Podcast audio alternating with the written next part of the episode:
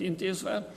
Ezzel kísérleteztek Dél-Amerikába és a ottani diktatúrák bukása után, és van a, a jogi, jogi út, amihez viszont azt kell mindenképpen hozzátenni, hogy Európában már a spanyol-portugál rendszerváltások után követelmény, hogy ennek a jogi elszámoltatásnak szigorúan jogállami módon kell végbe mennie. Márpedig, hogyha jogállami módon kell ugye, cselekedni, akkor ez előidézheti az, hogy bizonyos tervek, koncepciók vagy elképzelések az elszámoltatásról nem valósíthatók meg azon a módon, ahogy ezt, a, ezt szerették volna. Nálunk is ugye sokan emlékeznek rá, hogy hányan mondták a 90-es években, hogy először a elszámolás, aztán, hogy utána jöhet a jogállam.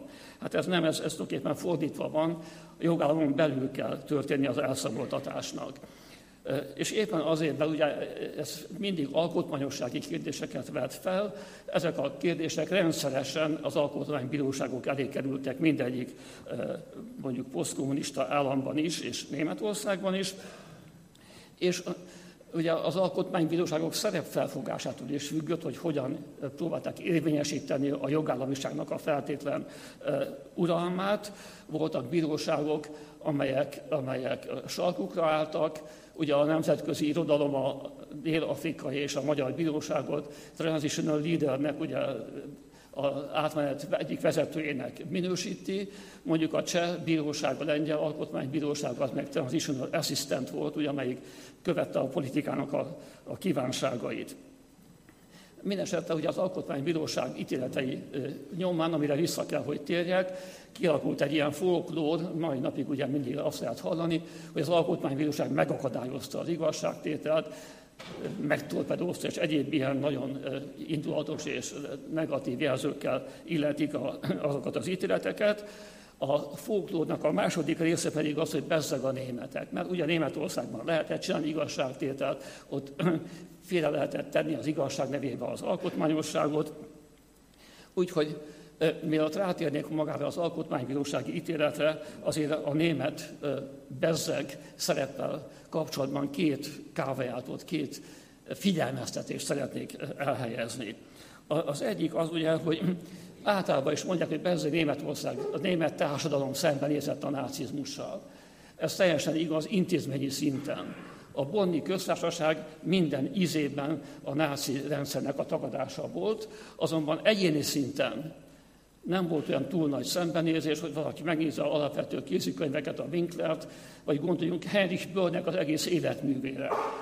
A fölött nem tudott ugye napirendre térni, hogy igazán a személyi szinten a szembenézés azért nem volt olyan túlságosan uh, intenzív.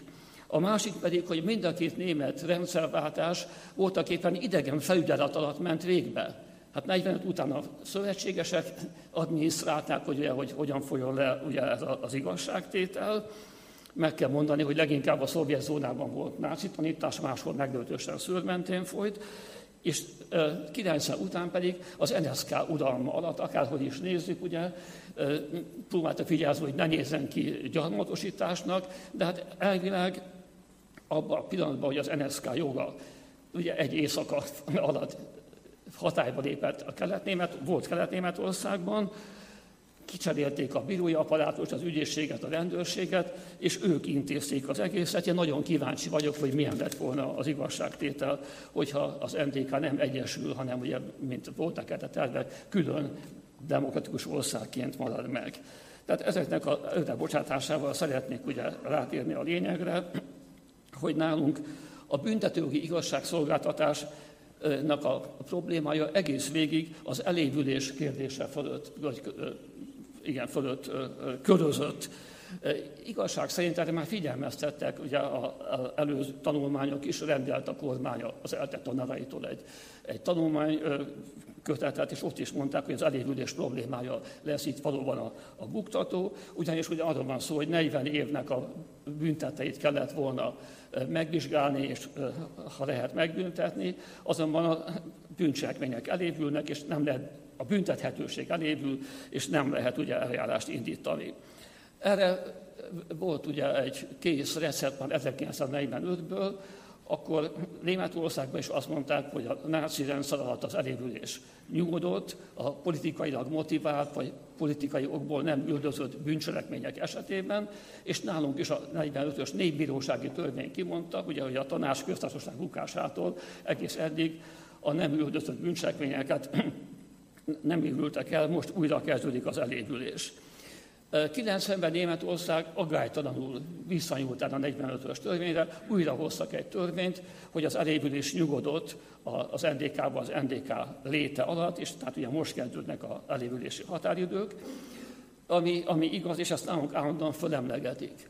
Azonban figyelembe kell venni, hogy Németországban az elévülés az eljárásjogi intézmény nem anyagi jogi intézmény, tehát a legalapvetőbb alkotmányos büntetőki garanciák nem olyan erősek ezzel kapcsolatban, mint ugye mondjuk egy, egy olyan országban, ahol az elévülés is az anyagi jogba tartozik. A másik pedig, hogy Németországban nem csak a politikai bűncselekménynek az elévülését hosszabbították meg, vagy éreztették újra, hanem minden bűncselekményét. Tehát ugye jöttek egymás után a törvények, hogy különféle bűncselekmény osztályokra. Ennyivel hosszabbítjuk, a duplája hosszabbítjuk, utána még egyszer meghosszabbították, hogy tulajdonképpen nagyon sokáig tartott ott minden bűncselekménynek az elévülése, abból az egyszerű okból kifolyólag, amit már említettem, hogy nem volt apparátus, aki üldözze a bűncselekményeket, nem volt rendőr, ügyész, nyomozó, nem volt bíró, és ugye a, zsebtolvajnak a, a bűncselekménye épp úgy nem évült el, hanem most csak nagyon sokára, hogy egyáltalán sor kerülhessen a büntetőjogi üldözésre. Tehát Németországban az elévülés soha nem volt alkotmányossági probléma. Azért, mert eljárásjogi intézmény volt, és ez az elévülés meghosszabbítás úgy került a Német Alkotmánybíróság elé, hogy azt panaszolták, hogy a nyugatnémet zsebtolvaj az hamar elévül, a keletnémet zsebtolvaj nagyon sokára évül el, micsoda igazságtalanság. De hát az az elvi probléma, amit igazából meg kéne oldani, és Magyarországon is az elvi probléma volt, az nem így merült fel Németországban.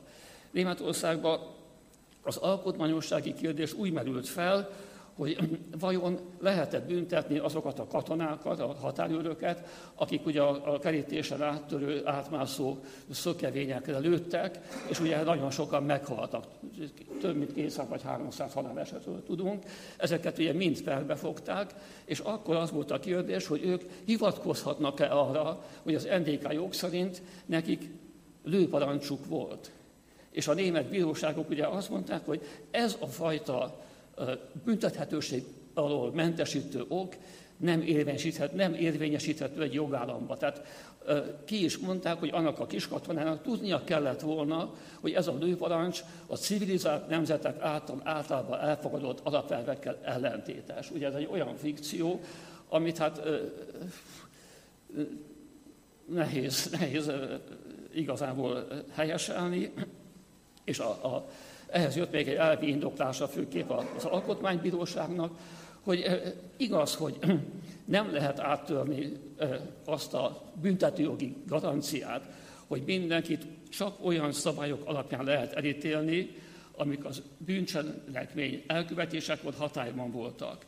Amikor lőtt a kiskatona, hatályban volt az a büntethetőség adódi ment, mentesítő ok az NDK jogában, hogy hivatkozhat arra, hogy parancsra tettem, ezt mi most áttörjük, mert igazságtalan eredményre vezethetne. Tehát az igazi elvi kérdés itt az volt, hogy lehetséges-e az elviselhetetlen igazságtalanság, ugye szól a, a formula, a, a Rádbuchi formula, az elviselhetetlen igazságosság nevében félteni alkotmányos garanciákat.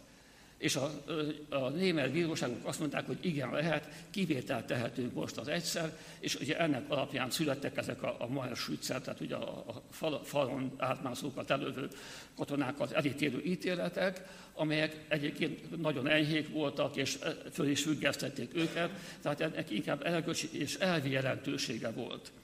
Viszont azt is tudni kell, hogy Magyarországon állandóan erre hivatkozunk, hogy az igazság nevébe félteni az alkotmányt, hogy ezt egyszer megtette ugye a, a német Bundesgerichtshof, megtette a, az Alkotmánybíróság, és az irodalom pedig, az irodalom, a tankönyvek, a legkomolyabb kommentárok ezt elvetik. Tehát azt mondják, hogy ezt nem lehetett volna, nem lehet az igazságosság nevében áttörni az alkotmányos alapelveket, alkotmányt kellett volna módosítani. Ez a, a, a, hivat, a, a tanvélemény, ez a, a, a, az elméletnek a, a, a véleménye erről, de hát minden esetre, hogyha itt Magyarországon erre hivatkozunk, akkor ezeket a körülményeket mindenképpen figyelembe kell venni.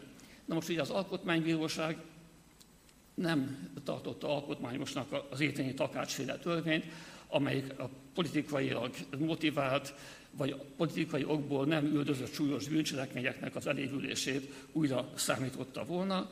Az Alkotmánybíróság azt mondta, hogy egy jogállamban nem lehet a büntetőknek az alapelveit áttörni, még az igazságosság nevében sem. És hozzá kell tenni, hogy az Alkotmánybíróság ezt nem erre az ügyre találta ki, már korábbi ítéleteiben leszögezte, hogy az igazságosságra, mint olyanra nincsen senkinek alanyi joga.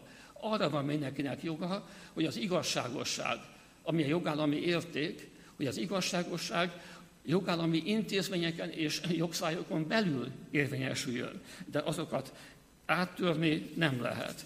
Technikailag pedig ugye azt mondta a, a, a, az Alkotmánybíróság, hogy az elévülés az a, a nullum crimen elvnek a része, tehát ugye az az alkotmányos garancia, hogy csak az akkori jogszabályok alapján lehet elítélni, az akkori jogszabályokat az alkotmánybíróság a büntetetőség egészére, minden feltételére kiterjesztette, mint ahogy az volt az állandó gyakorlata, hogy minden szabadságjogot és garanciát kiterjesztően érte, értelmezett.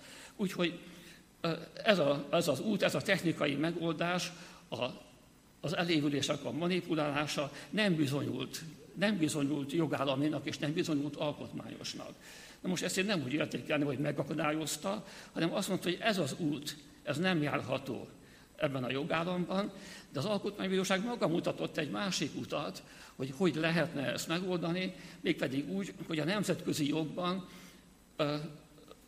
nem évülnek el soha a háborús bűncselekmények és az emberiesség elleni bűncselekmények.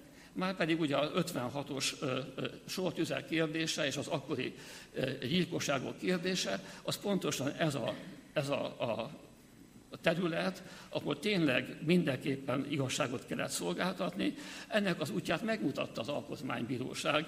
És megint más kérdés az, hogy milyen sokáig tartott az, amíg meghozták a megfelelő technikailag is használható jogszabályokat, és másodszor, hogy ezzel mit tudott kezdeni, aztán a, a büntető bíróság, jól tudjuk ugye, hogy, hogy Magyarországon azért még ha meglehetős időbeli késéssel is, de azért 8-11 ilyen sortűzpel zajlott le, ahol kiszabtak letölthető börtönbüntetéseket, ezek az emberek börtönbe mentek, és megint más kérdés az, hogy közben jött egy amnestia rendelet, tehát néhány év múlva kijöhettek. Ehhez megint azt kell mondanom, hogy ha összehasonlítjuk a többi olyan országgal, ahol az Alkotmánybíróság megengedte az alkotmányos alapelvek áttörését. Ha összehasonlítjuk magával Németországgal, akkor nem szeretném azt mondani, hogy Magyarországon nem volt, vagy elmaradt az igazságtétel. Voltak ezek a, a sortűzperek, Németországban ugye voltak a kiskatonáknak azok a kvázi szimbolikus büntetései, viszont hogyha meggondoljuk azt, hogy magával a politikai vezetéssel szemben hogyan jártak el, akkor azért meglehetős enyheséget kell, hogy konstatáljunk. Ugye Honeckert kiengedték, mert beteg volt, rákja volt, és ugye szépen elment a lányával Csillébe, ahol még három évig élt. A, a, a Willi Stóf, a miniszterelnök meg se a tárgyaláson, mert öreg és beteg, akkor békén hagyjuk. A védelmi minisztert és a helyettesét azt tényleg leültették néhány évre, az rendben van, viszont az állambiztonsági minisztert, a, a, a, a Milkét, az, az 1931-ben elkövetett rendőrgyilkosság miatt ítélték el, és nem pedig a NDK alatti állambiztonsági tevékenységért. És a, ugye a hat PB, tehát politikai bizottság tag közül hármat tudtak elítélni, mind a hármat a határon lévő lövések miatt, tehát ugye emberölésben való közvetett bűnrészesség miatt, Na most ezek ugye mindig ilyen négytől hat éves büntetések voltak, mindenki kijött két-három év múlva, egy nyugalomban, csöndben volt, másrészt pedig járja a kommunista rendezvényeket és bizonyítja az igazát. Tehát ehhez képest nem, nem látom ezt olyan példaértékű igazságszolgáltatásnak, és én nem nagyon látom, hogy, hogy más országokban, Csehországban, Lengyelországban szigorúbb elszámolás vagy leszámolás lett volna, mint, mint Magyarországon a, a sótűzperekkel. Ami pedig ugye a, a, a megoldást illeti, amit a német elmélet mondott, ugye kritizálva az ottani alkotmánybíróságot, meg kell mondani, hogy az alaptörvény ezt megcsinálta. Alaptörvényben benne van az elégülhetetlensége, és utána a büntető törvénykönyv pedig ugye ezeket a bűncselekményeket szépen sorba veszi. Tehát gyakorlatilag most, most szabad a vásár. Ugye egy per volt a biszkuféle per, ami addig folyt, folydogált, amíg a biszku meg nem halt, és más ilyen, ilyen ügyre nem került sor. Hát ez a, a, a, az igazságtételnek a, a, rövid foglalata.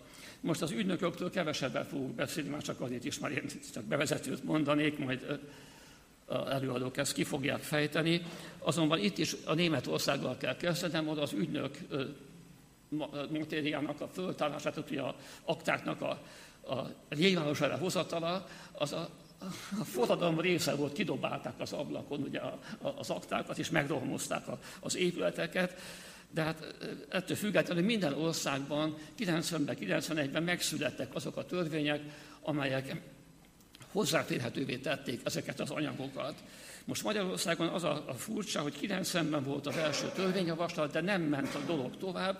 94-ben született meg az első törvény, és ez sem általában a titkosszolgálatok anyagának a föltárásáról, hanem csak is az átvilágításáról bizonyos fontos tisztséget betöltő személyeknek, tehát ugye lusztrációról, és csak is a nyilvánosságot vette szankciónak, tehát szó sem volt semmi más büntetésről, összeférhetetlenségtől.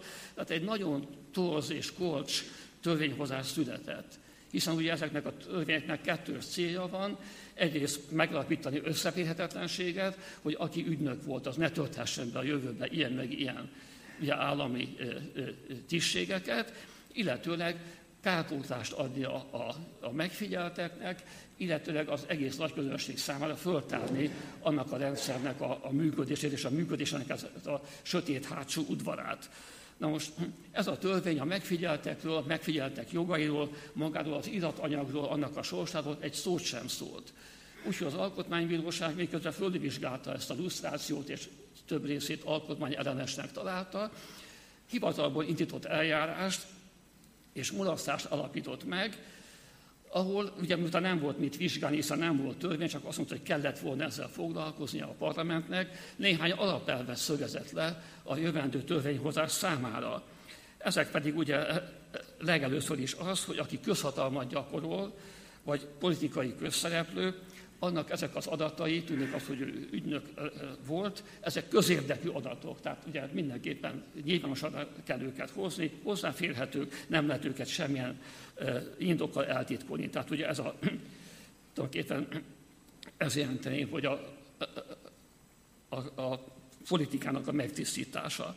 A másik, hogy a megfigyeltek részére biztosítani kell az információs önrendelkezési jognak a teljességét. Tehát ő mindent megismerhet, ami rá vonatkozik, nem csak a saját adatait, hanem az ügynökének, a besugójának az adatait is. Harmadszor, ugye kimondta az Alkotmánybíróság, hogy a nemzetbiztonsági érdek nem lett általában indoka semmiféle titkosításnak, kimondta, hogy a harmadik személyek, akik szerepelnek az aktában, ugye az ő személyes adataik védelmet kell, hogy élvezzenek, és nagyon fontos, hogy kimondta az irategyesítésnek a követelményét, hiszen mondta, hogy egy hálózatot képeznek ezek az iratok, nem csak a 3 per 3-nál, de az összes többi szervnél, aki még a honvédségnél is, mindenhol, elhárításnál, mindenhol vannak iratok, ezeket egységben kell szemlélni, és végül még azt is kimondta, hogy amikor minősítenek valakit ügynöknek, nem a nyilvántartást ellenőrizzük, hanem a tényleges tevékenységet. Tehát ugye ezek olyan fontos dolgok, amik, amik alapelvek, és én úgy gondolom, hogy most is követendők lennének, hogy aztán a törvényhozás később ezeket mennyire vette figyelembe, ezt majd meghalljuk az előadásokban. Hozzá kell azonban tennem, hogy 2014 óta az érint, a megfigyelt, az hozzáférhet a saját meg az ügynökei adataihoz is, tulajdonképpen korlátozás nélkül. Na most azért föl szeretnék vetni egy, egy kérdést, aminek a megválaszolása itt a későbbi vitából engem is nagyon érdekel. Ugye mindenki mondja azt, hogy a nyilvánosságra szükség van, az alapvető demokratikus feltétel, és valóban jól emlékezhetünk arra, hogy látjuk a napjainkban is, ugye, hogy az, hogy nincs e, igazán nyilvánosság arról, hogy kik az ügynökök és hogyan, ez alkalmat ad a pletykákodásra, szivárogtatásra, zsarolásra, bár szerintem zsarolni manapság már nem ezzel lehet, hanem, hanem egzisztenciálisan és pénzügyi dolgokval keveréssel, de mindegy. A lényeg az, hogy emlékszünk az Antal borítékokra és, és ezekre. Na most itt is van egy hatalmas ilyen, ilyen folklór, hogy a, az Antal adta a 20 borítékot, és mindenkinek ugye, hogy te ügynök voltam, megkaptam a német Miklóstól. Ide egy személyes emlékemet szeretném közzétenni hogy Antal József biztos nem zsarolni akarta azokat a, a országgyűlési képviselőket, akinek odatta a borítékot, amelyben benne volt, hogy állítólag ügynökök lettek volna. Tudnék, Antalnak az volt a szokása, hogyha őnála valakit bemószeroltak, akkor ezt betette egy borítékba, és minden további nélkül elküldte az illetőnek. Én is kaptam, mert valaki mószerolta az alkotmánybíróságot, berakta a borítékba, és minden további nélkül jött egy boríték, hogy nézzem meg, hogy ezt mondják a hátam mögött, tehát én ez azért Antalnak a, a hogy is mondjam, hírét, jó hírét szeretném menteni, tehát szó se volt oda, hogy ezekkel zsarolt volna. Na most az a komoly kérdés viszont, mit jelent a nyilvánosság? Ugye a teljes nyilvánosság nagyon szépen hangzik, de hát ez azt jelenti, hogy akkor az egész irattárat, kilométeres akta folyamatot mindenki számára hozzáférhetővé kéne tenni, ami, ami lehetetlen, hiszen ezekben az aktákban annyi más személyes adat van, amit nem lehet, nem lehet bárkinek, aki besétál az utcán, ugye odaadni. És ugye azokat védeni kell, ez azt jelenteni, hogy hát anonimizálni kell szinte minden nevet az egészbe, és akkor mi marad meg az ügynök neve. Na most az ügynök neve önmagában pedig egy ügynök lista, ez megint csak aggályos, hiszen, hiszen mi az ügynökök nevének a közzététele. Hát ugye ez egy morális szankció, mert hiszen kimondták polgári bíróságok, hogy valakire azt mondják, hogy 3 per 3, az becsületsértés. Több ilyen ítéletet olvastam én is, tehát ugye ezek szerint ugye ők, ők morálisan elvetendő emberek, amik egyébként szerintem igaz is. Na most, de ha van egy ilyen lista, ez annyira egy kalap alá veszi a gazembert és a gyenge jellemű embert, vagy, vagy a, a, megtévesztett, vagy kizsarolt, vagy nem tudom milyen embert, ami szintén, mint, mint morális hát, szankció, nem egészen helyén való. És akkor az a kérdés, hogy, hogy mit lehet tenni.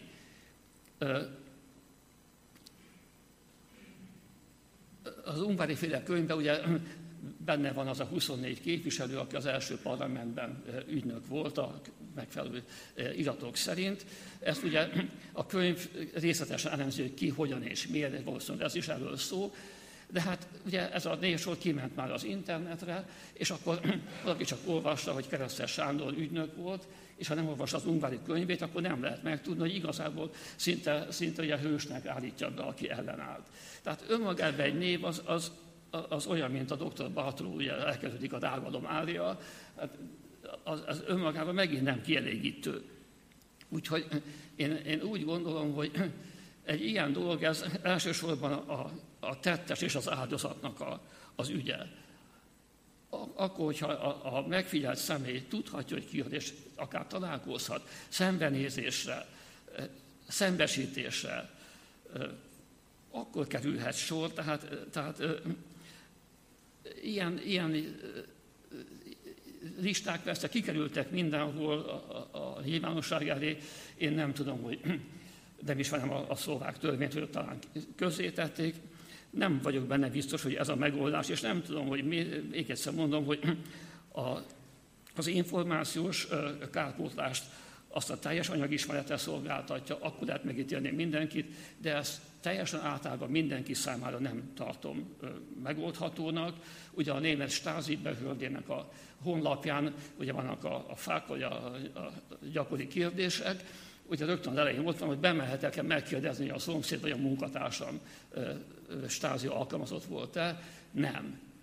Nem. Tehát mindenki, ha érintett, akkor megmondjuk, hogy érintett volt, és akkor jár a dolgaid után, ezt így lehet. Ez egy, egy megoldás. Én nagyon kíváncsi vagyok a, a vitának a többi részére, mert ez az, ami, ami ö, ö, igazán, igazán ö, kérdés, hogy a mostani törvényi megoldáson túl mi lenne igazán jó.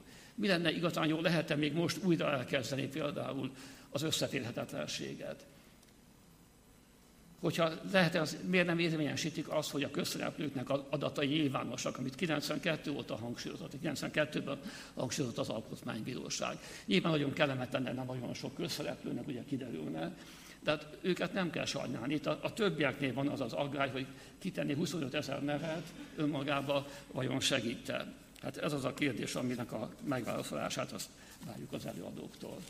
Köszönöm szépen.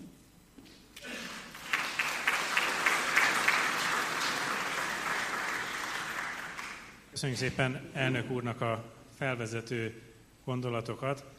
A múltfeldolgozás, ügynökügyek és emlékezett politika témában eddig hagyományainkhoz híven most is két előadó fogja elmondani rövid előadásban, 20-20 perces előadásban a, a téma kapcsán a, a mondani valóját. A két meghívott előadónk Stefano Bottoni és Ungvári Krisztián.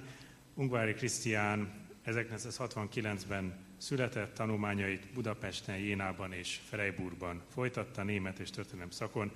1998-ban jelent meg doktori disszertációja Budapest ostromáról, amely azóta 8 magyar, 4 német, 2 angol, 2 amerikai és egy orosz kiadásban érhető el.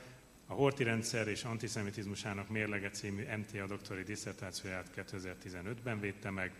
Kutatási területei, hadtörténetírás, 20. század politika története, titkos szolgálatok Magyarországon 1945-től 1990-ig. Másik előadónk pedig Stefano Bottoni Bolonyában született 1977-ben, PHD címét a Bologna Egyetemen szerezte, összehasonlító európai történelemből.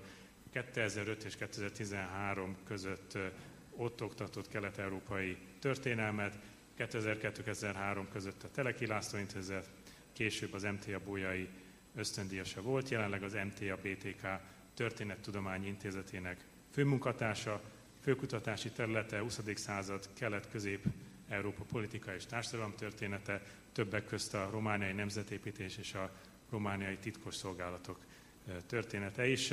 Több éves levétári kutatásból született doktori dolgozat könyvformában jelent meg olasz, magyar és román nyelven, az angol változat tördelés alatt áll a Harvard Egyetem hidegháborús sorozatában, utolsó könyve pedig néhány hónapja jelent meg, az Indiana University Press-nél Long Awaited West, Eastern Europe since 1944 címmel.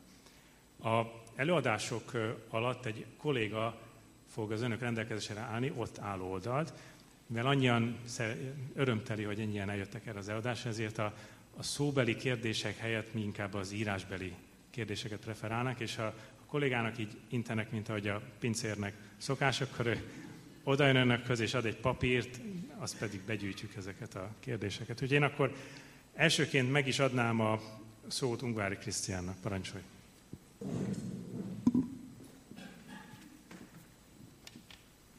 Tisztelt elnök úr, tisztelt hölgyeim és uraim, az is nagyon szépen köszönöm a lehetőséget, hogy itt lehetek. Én a továbbiakban három hungarikumról, az érintettség típusairól és az ügynek a tágabb kontextusáról szeretnék beszélni. De még mielőtt ebbe belekezdenék, meg kell jegyeznem, hogy én meg vagyok döbben, vagy itt ennyien vannak, ez bizonyára egy tévedés, ugyanis Boros Péter és Kövér László is elmondta, hogy csak beteg lelkű emberek azok, akiket egyáltalán ez a téma érdekelhet, és ez sérült emberek fantáziáján túl tulajdonképpen senkit nem érdekel már. Ennek is látjuk most jeleit, hogy mennyire a teljes érdektelenségbe fullad, ha Magyarországon a hálózati múltról van egy nyilvános rendezvény. Az első hungarikum, amiről beszélnék, ez a felelősségre vonás és iratnyilvánosság különválása. Hungarikum alatt azt értem, nem feltétlenül azt, amire büszkének kell lennünk, hanem ebben az esetben pont azt, amire nem. Olyan dolgokról beszélek, amik véleményem szerint Kelet-Európában csak Magyarországra igazak. vagy a magyar eset annyira extrém, hogy minden más szomszédos országtól élesen elkülönül, és én azt gondolom, hogy ez egyrészt nem szükséges, másrészt van érte politikai felelősség. Az első, tehát ez a felelősségre vonás és iratnyilvánosság különválása, ez alatt azt értem, hogy akik a felelősségre vonás harcosai voltak, mint például Zétényi Zsolt és társaik, ők nem igen terjesztettek be törvényeket vagy törvényjavaslatokat arról, hogy az állambiztonság iratok kutathatóak legyenek, és amikor ezek kutathatóvá váltak részlegesen, akkor se terjesztettek be egyetlen törvényjavaslatot se, hogy a kutatás megkönnyebbedjen. Ezzel szemben pedig, akik az iratnyilvánosság pártján voltak, itt alapvetően az SZDSZ lehet megemlíteni, azok élesen elzárkoztak attól, hogy legyen bármilyen felelősségre vonás. Ez azért furcsa nekem, mint történésznek, mert ugye felelősségre vonás csak az iratokból tudunk végrehajtani. Hogy egy pontos, egy példát mondjak önöknek. Biszku Bélát el lehetett volna ítélni, vagy legalábbis perbe lehetett volna fogni azért, hogy ő magyar állampolgárok elrablására parancsot adott. Ez azt gondolom, erre nincs jogszabály, olyan nincsen, hogy egy belügyminiszter parancsot ad arra, hogy egy másik országból elraboljanak embereket, akik adott esetben meg is gyilkolnak. Megjegyzem, ez fel sem merült egyébként az ellene folytatott per során, de ezt, erre visszatérek. De azt, hogy ezt a tényt egyáltalán tudjuk, hogy a Magyar Belügyminisztérium hány embernek a hazarablását tervezte, ebből hány sikerült és hányan haltak ebbe bele, ezt csak az állambiztonság iratokból fogjuk megtudni, mint hogy a, azt is csak az állambiztonság iratokból fogjuk megtudni, hogy ebbe ki és hogyan vett részt. És ez azért rendkívül sajnálatos, hogy ez a két dolog ketté vált, mert ahogy említettem, hogy ez csak együtt volna értelme, másrészt ebből is látszik, hogy mindkét oldal kistévű politikai játszmákhoz használta fel ezt a kérdést, ami tetszett belőle, úgymond azt kiszemezgette, ami pedig hogy is mondjam, nem tetszett neki, azzal nem kívánt foglalkozni, és ezzel igazából a múlt feldolgozása már ezen a ponton egy mutyivá változott. Egy megjegyzést kell tennem, elnök úr azt mondta, hogy itt volt, aki börtönben ment, Magyarországon tudtom, senki sem ment börtönbe, tehát voltak ítéletek, de az ítéleteket is felfüggesztették, illetve az illető egészségi állapota miatt végül is konkrétan börtönbe a short perek közül se vonult senki. Ezzel szemben viszont Lengyelországban több száz elmarasztaló ítélet született, Csehországban is ezeknek a száma, ha jól emlékszem, vagy 50 felett van, vagy 30 fölött, ahol, ahol börtönbüntetést szabtak ki. Tehát lényegesen súlyosabb és lényegesen ö, nagyobb számban születtek a felelősségre vonás során ítéletek, de az csak ugyanigaz, és ebbe minden illúziót azt gondolom ö, jobb eloszlatni, hogy a jog egy diktatúra mocskát soha nem fogja tudni tökéletesen kezelni. Nem tudta ezt tökéletesen kezelni a 45 utáni népbíráskodás sem, és nem csak azért, mert a népbíráskodás pártpolitikailag rendkívüli mértékben hát determinált volt. Nyugat-Európában se tudta kezelni. A, a bírói felelősségre vonás nem egy csodaszer, mint ahogy egy vállóper során se lesz az, nem lesz soha mindenki elégedett azzal az eredménnyel, ami egy ilyen dologba kijön. De ez nem jelenti azt, hogy magáról a dologról le kellene mondani. Ami nagyon érdekes, hogy a, az iratnyilvánosság, az a politikai elit szára igazából fel se merült, mint törvény szükséglet leszámítva az SZDSZ javaslatát, és pont az Alkotmánybíróság volt az első úgymond állami szerv, ami rámutatott arra, hogy itt egy mulasztásos alkotmány sértés van, hogy vannak ezek az iratok, aminek egyesek szerint ugye Dunában volna a helyük, és hogy ezekkel az ilatokkal a magyar állam igazából nem kezdett semmit, nem tette lehetővé azt, hogy információs kárpótlást kapjanak a diktatúra áldozatai. Ami még a felelősségre vonást illeti, két olyan probléma van, amire azt gondolom, hogy 1990-ben senki se gondolt, holott ennek a következményei aztán eléggé hamar kézzelfoghatóvá váltak. Az egyik, hogy amikor arról ment a vita, hogy most elévültek -e ezek a bűncselekmények, vagy nem, ezzel párhuzamosan folyamatosan zajlott a náci háborús bűncselekmények üldözése, sőt olyan szinten zajlott, hogy adott esetben 90 évnél jóval idősebb embereket is bíróság elé citáltak, nem csak külföldön, hanem adott esetben ugye Magyarországon is. A Konya Pető vitában az egyik fő érv Pető Iván részéről az volt a felelősségre vonással szemben, hogy egy demokratikus ország, egy kultúr, kultúrát társadalom nem csinál ilyet, ez egy tévedés, mert itt jön a dolog másik része, hogy van egy 1949-es Genfi egyezmény, ezt Magyarország 1954-ben ratifikálta, és ez kimondta azt, hogy a háborús bűncselekmények nem évülnek el. Tehát törvényileg kötelező ezeket üldözni, ez nem választás kérdése, hanem kötelező szükségszerűség. Ami az ügyben érdekes, hogy erre a dologra ugyan az Alkotmánybíróság rámutatott abban a nevezetes határozatában, hogy nem föltétlenül az étényi takácsféle javaslata járható út, mert hogy nemzetközi egyezmények alapján is lehetne ezt az ügyet kezelni, de ezt a, ezt a dolgot a törvényhozás igazából nem, sokáig nem vette figyelembe. Második hungarikum, amiről beszélnék, az a lusztráció. Lusztráció az az átvilágítás, tehát az, amikor a közszereplőket állambiztonsági múltjukra átvilágítják és megállapítják róluk, hogy érintettek vagy sem.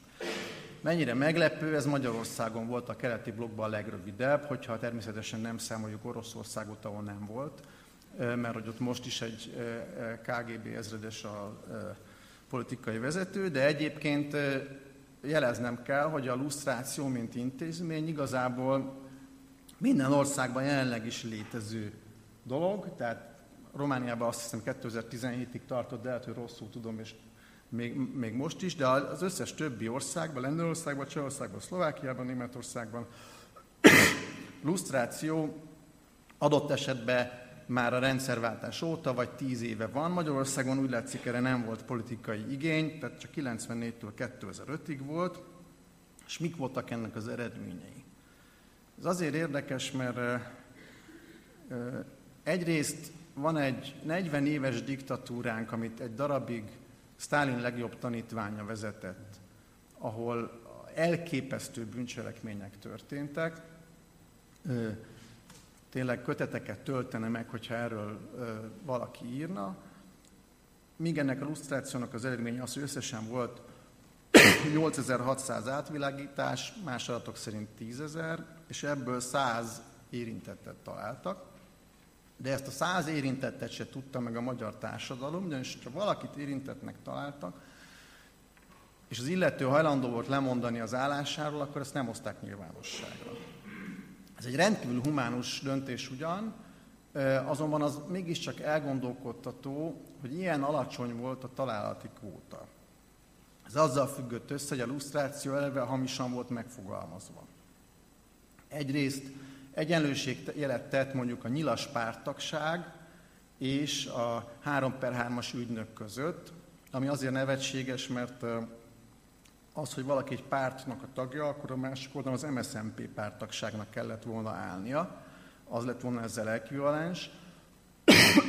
Viszont a lusztrációban nem vonta be a kémelhárítást, a hírszerzést, a katonai hírszerzést és a katonai elhárítást, hanem csupán a belső elhárítás alanyai váltak ennek érintettjeivé, ami azért hamis, mert hogy akkor is, és ma is, legalábbis remélem, hogy ma is, özbelügyi szemlélet van. Ez azt jelenti, hogy a belügyminisztérium mindegyik szervének részt kell venni az államellenes bűncselekmények felkutatásában, és különösen a kommunizmusban, amikor totális elhárítás zajlott, egy diszidensnek a bomlasztását, megfigyelését, a hírszerzés, a kémelhárítás, és a belső elhárítás kézről kézre adhatta.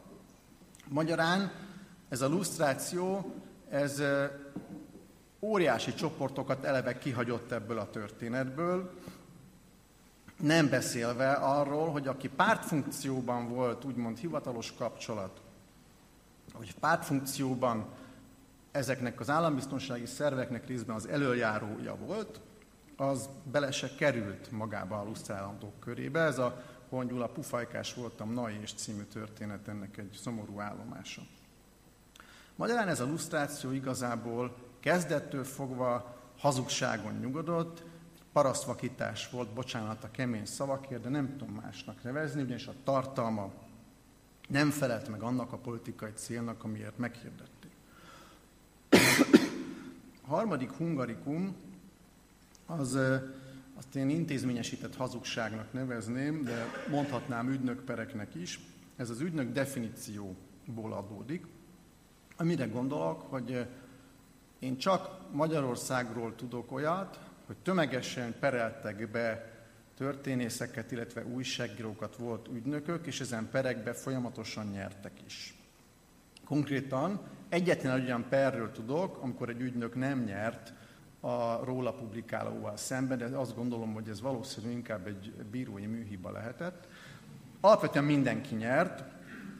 A legszenzációsabb ítélet Marton Jánosé, ezt idéznem kell, hogy úgy hangzik az ítélet, hogy azt a valós tényt, hogy Marton János fedőnéven jelentéseket írt, ezért anyagi juttatást kapott, és állambiztonsági tisztel konspiráltan találkozott, nem lehet úgy értékelni, mint hogyha ő az állambiztonság ügynöke lehet volna.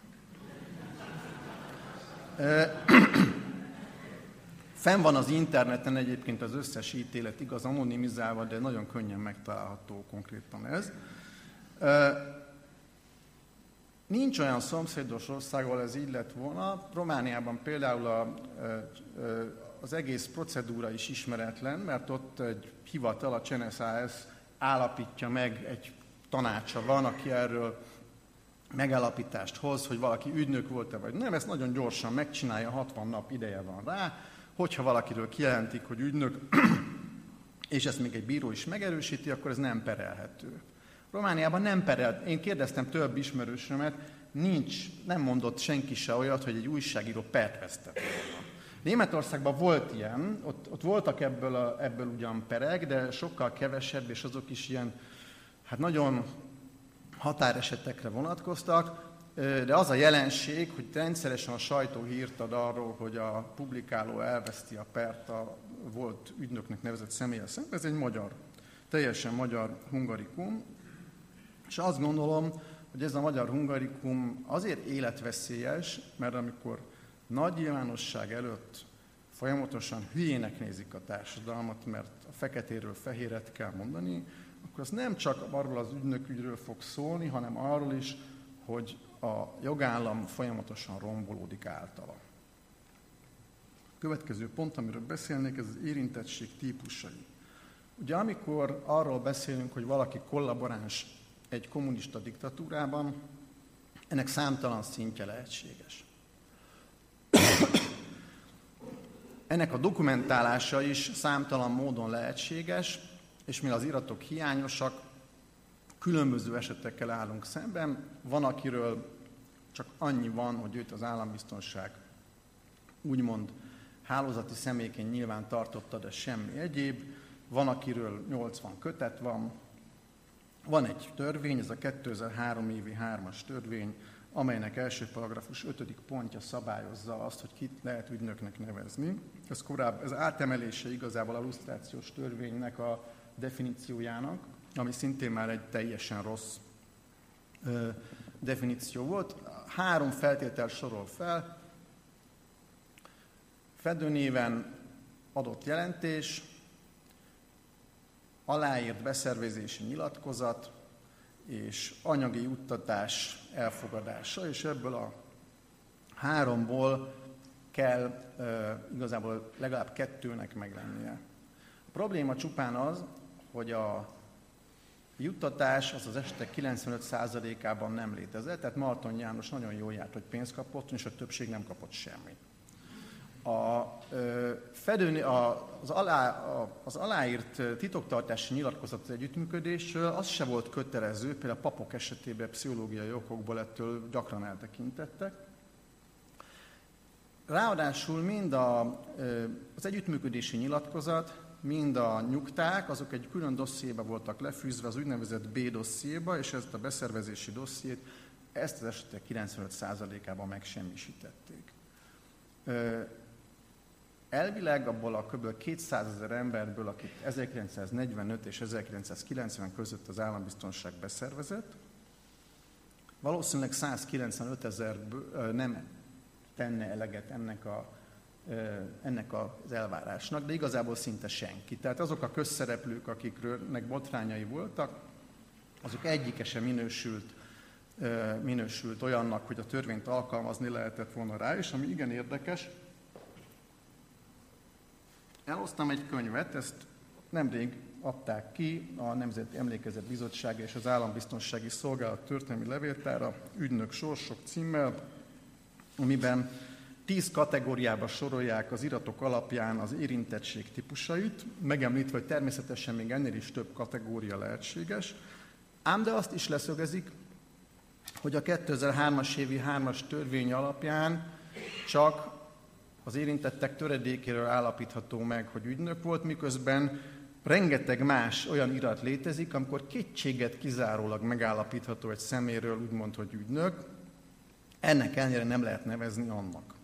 Probléma csupán csak az, hogy ezt a könyvet nem követte semmiféle törvényjavaslat beadása arról, hogy ezen a nevetséges definíción változtassanak.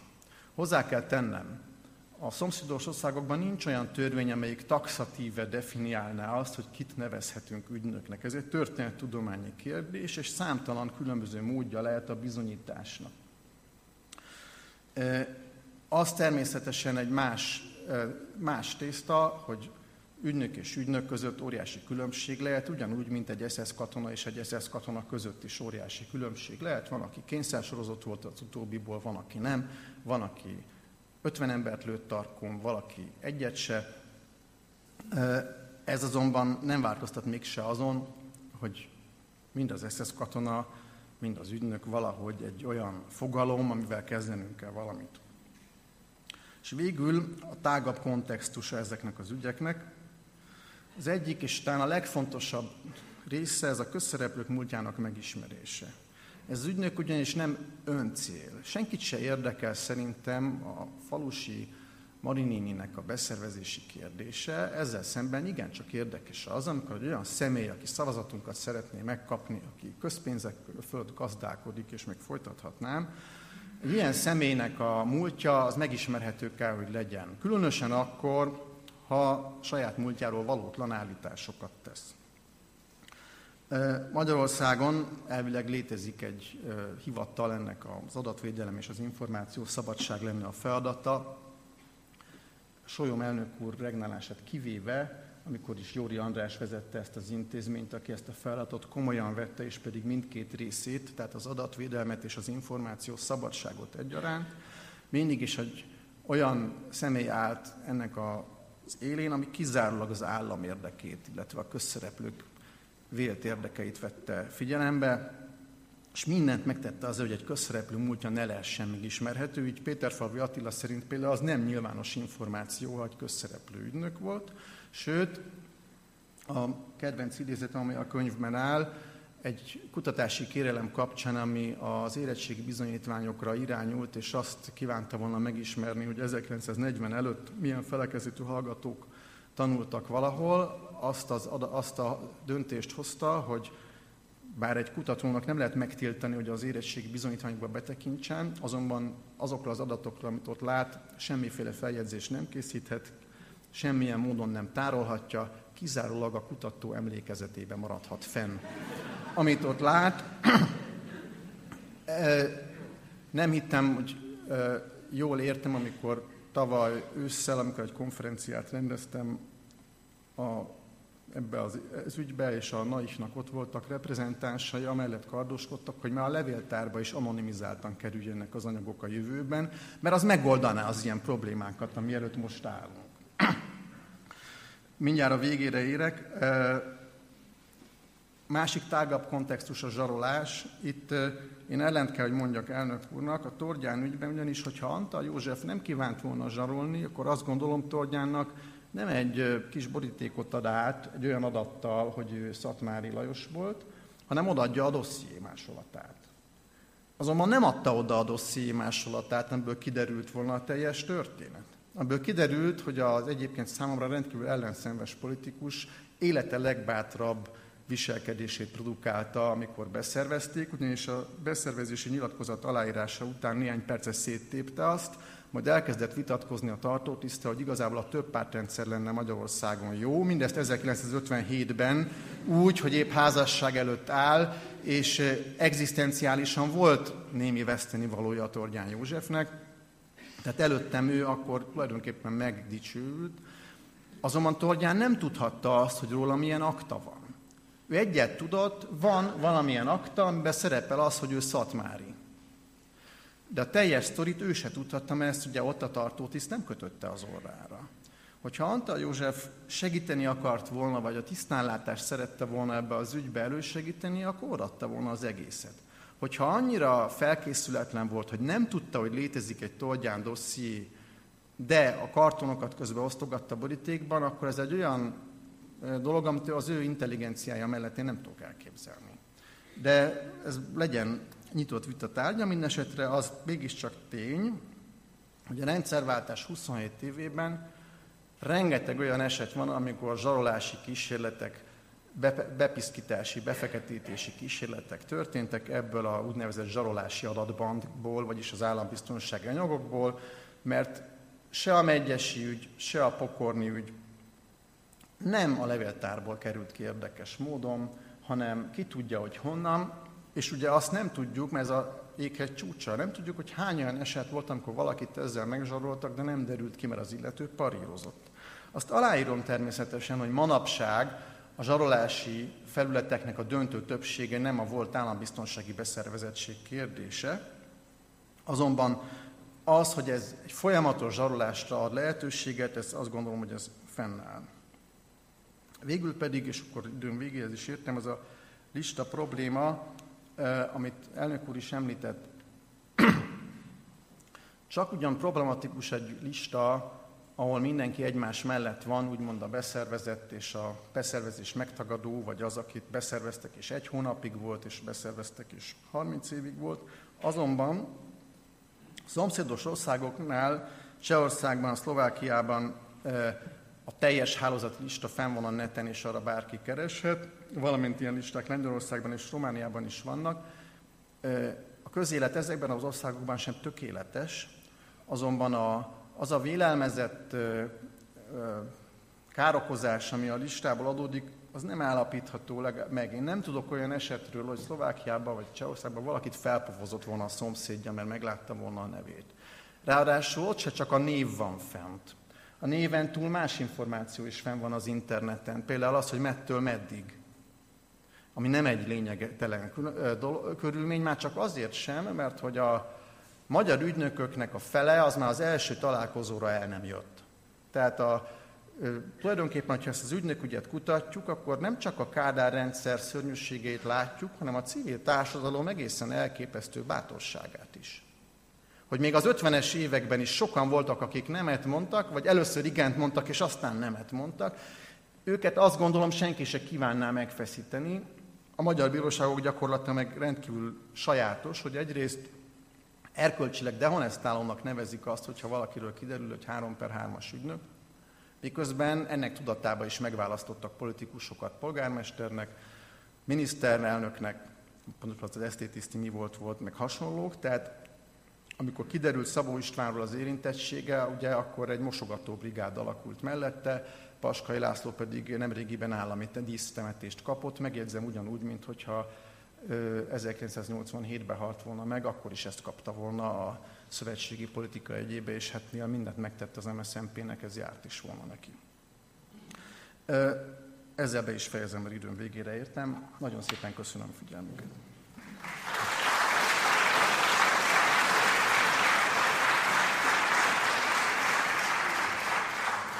Köszönjük szépen Ungvári Krisztián előadását, és akkor Stefano Bottoinak adnám meg a szót, illetve mindenkit bátorítanék a kollégaitál hátul, ha még kérdéseik van, akkor írásban eh, leadhatják nála. Tisztelt elnök úr, tisztelt hallgatóság, kedves barátaim! Nem érzem magam könnyű helyzetben, elő, elsősorban azért, mert tényleg elképesztően sokan vannak. Én most mindenkit látok itt a teremben, nagyon sok ismerős és ismeretlen arcot, másrészt, mert két ilyen kimerítő előadás után Ugye a régi időben úgy hívták, hogy korref, vagy korreferátumot tartok, és akkor teljesen érdektelen az, amit én mondok, vagy pedig próbálom megcáfolni, és valami teljesen újat mondani, ami viszont igazságtalan lenne, mert úgy gondolom, hogy ha arányokat kell vonni, és most csak a, a ungári krisztián előadására gondolok, én körülbelül 80%-ban egyetértek vele, és akkor erről a 80%-ról nem is akarnék beszélni. A, a, marad, a maradék 20%-ot viszont egy kicsit távolabbról próbálnám megközelíteni. Én kevésbé jogászi ö, ö, ö, leszek, és egy kicsit inkább történész, és kicsit távolabbról fogok közelíteni, de ígérem, hogy ö, igyekszem nem unalmas és ne, túl elvont lenni ebben a dologban. Az első dolog, amit gondolok erről az egészről az, hogy az elmaradt katarzis, ami együttesen frusztráció, szembenézés, és végeredményben, mert nagyon sokan közülünk ezt kérik számon utólag, 30 év után a rendszerváltásról, az elitváltás, tehát az elmaradt tényleges és viszonylag gyors elitváltás a 90-es években. A felemás rendszerváltás érzésének az egyik legfontosabb lakmuszpapírja. Tehát, ha valaki fölteszi a kérdést, miért foglalkozunk, miért mindig ezzel eltelt 30 év, akkor ezért. Azért, mert nagyon sok mai gond és nagyon sok mai igazságtalanság érzés ebből a hiányérzetből ö, ö, fakad. És ez a hiányérzet 30 éven keresztül keletkezett, és nem lett orvosolva. Ö, ugyanakkor azt egy kicsit árnyalnám, és ugye a kutatási tapasztalataim, illetve az alapján, hogy az utóbbi években elég sok ilyen projektben voltam benne, ugye manapság a, történész vagy projekttel, vagy, vagy nem létezik, tehát volt, voltak a projektek, benne voltam egy román kommunizmust elítélő bizottságban, ami egy, egy elnöki bizottság volt, ami 2006-2007-ben működött. Tavaly kollégákkal együtt, Pandi István ott ül valahol, ne bújjál el. Kiadtunk cseh kollégákkal együtt egy, egy ilyen kötetet, aminek az hogy Memory of Nations, Democratic Transition Guide, tehát a legnormatívabb dolgot, amit el lehet képzelni, hogyha hogyha szeretnénk demokráciát, akkor mit kell csinálni, illetve mit nem kell csinálni.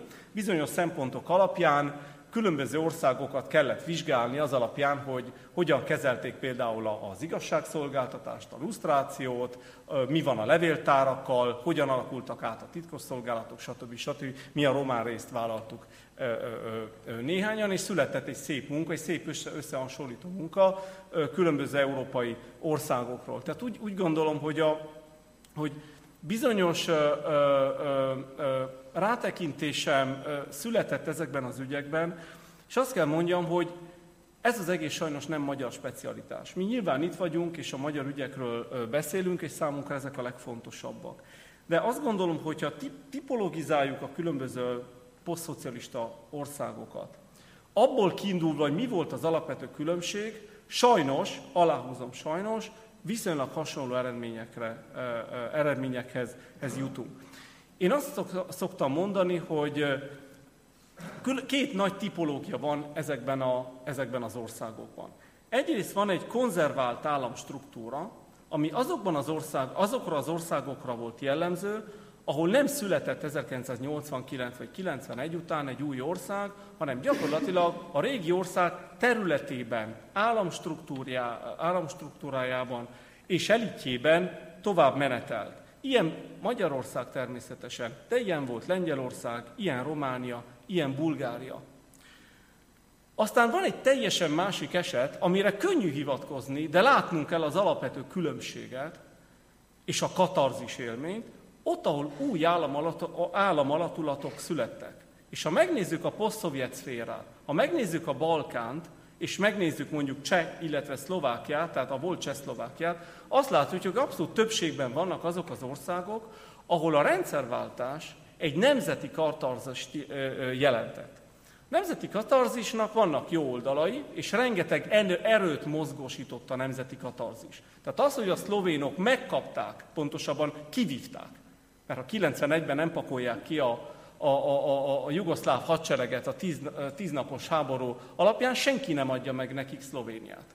Ugyanez a horvátokra, ahol viszont mindez sokkal nagyobb háborús bűnökkel párosul, és egy szintén egy nagyon nehéz, egy nagyon összetett emlékezetet eredményez. Mit gondoljunk ma Tudzsmánról? Tudzsmán nélkül nem lenne horvát állam.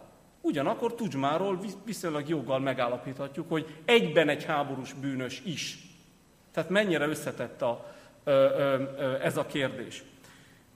Ezekben az országban, vagy például a Baltikumnál, ahol minden nagyon szépen, nagyon békésen zajlott, főleg a baltikumiak részéről, tehát ellenük próbálkozott egy kis erőszakkal a szovjet állam 90-91-ben, aztán be kellett látnia, hogy nem működik, és békésen szétváltak.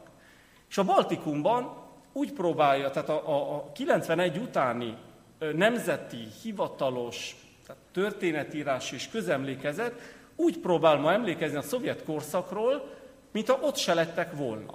Tehát egy teljesen posztkoloniális, most csúnya szavakat használok, posztkoloniális diskurzust. Tehát három ilyen borzasztó dolog egymás után, de ezzel tudjuk leírni azt, hogy nekünk semmi közünk. Hát minket betagolta, azt kellett csinálni, semmi közünk, alig voltak pártagok, alig voltak ügynökök. A, az oroszok, a szlávok, a, a, szovjetek erőszakolták ránk, ránk ezt a rendszert. Ez ment a 90-es években, és részben ma is, és a legújabb példa erről Ukrajna. Tehát én beszéltem ukrán történészekkel, és voltam Kiemben, Kiemben egy olyan egy, egész egynapos szimpózionon, ahol nem, nem hittem a fülemnek. Én viszonylag sokat olvastam, nem oroszul, de más nyelveken, Ukrajnáról, akár Holodomorról, nagyon sok mindenről, de azt azért azt nem gondoltam volna, hogy a második legnagyobb szovjet tagköztársaság kivonhatja magát a Szovjetunió történetéből. És azt mondja, hogy mindaz, ami 20-tól körülbelül 90-91-ig történt, az nem a mi dolgunk. És ez a hivatalos történelem szemlélet. Ez nem egy alternatív, ez nem egy, egy darab kant, ez az, amit oktatnak, és az, amit gondolni kell. És mindez, mindez és itt, itt van az egyik paradoxon, nagyon sok paradox van egyben a történetben, ez az egyik, hogy ma Ukrajnában gyakorlatilag bárki besétálhat az állambiztonsági levéltárban Kievbe, vagy akár Ungváron a Kárpátaljaiban, és nyugodtan kutathat, mert ők most nagyon-nagyon büszkék arra, hogy minden nyilvánosra, nyilvánosságra hoznak. Tehát most nagyon jó ott kutatni, viszont nem jó publikálni, vagy nem jó olyan szemléletet terjeszteni, ami nem a hivatalos. Mi a jó ebben? El lehet dönteni. Szerintem egyik sem, illetve nagyon-nagyon problematikus ez a rendkívül normatív történet szemlélet, de csak azt mondom, hogy ott, ahol új államalakulatok születtek, új lojalitásokat kellett létrehozni. Gondoljunk Szlovákiára, ahol legalább három fázis van ennek a projektnek, és a 90-es években Mecsián megteremti a szlovák modern államot a maga eszközeivel, aztán finomítanak és finom hangolnak Zurindáék, és beépítik egy európai kánonban, és aztán Fico a későbbiekben megtalál egyfajta szintézist, ahol a szlovák nacionalizmus párosul egy nagyon pragmatikus európai szemlélettel. És mindezt a történészek is érzik, és a történészeknek a munkáját is úgy szolgál számukra, mint egyfajta iránytű. És ehhez, ehhez igazodnak. De természetesen ezek az impulzusok megtörténtek.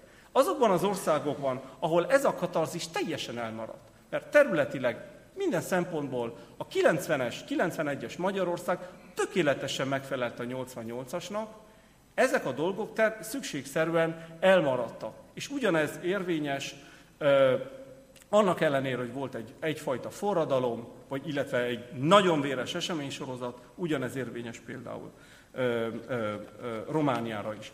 És ha már Csehországról beszélünk, és a listákról, igen, van egy lista, ez nagyon szép, csak éppen olyan kormányfőt választottak, aki a lista szerint állambiztonsági ügynök, és by the way, mellesleg az ország második vagy harmadik leggazdagabb embere, aki a vagyonának egy részét még a régi időben alapozta, és aztán gyarapította feltehetően, illetve szinte biztosan annak a networknak köszönhetően, ami akkor jött létre, stb. stb. Tehát olyan ember, aki ezt az egész metéi megtestesíti.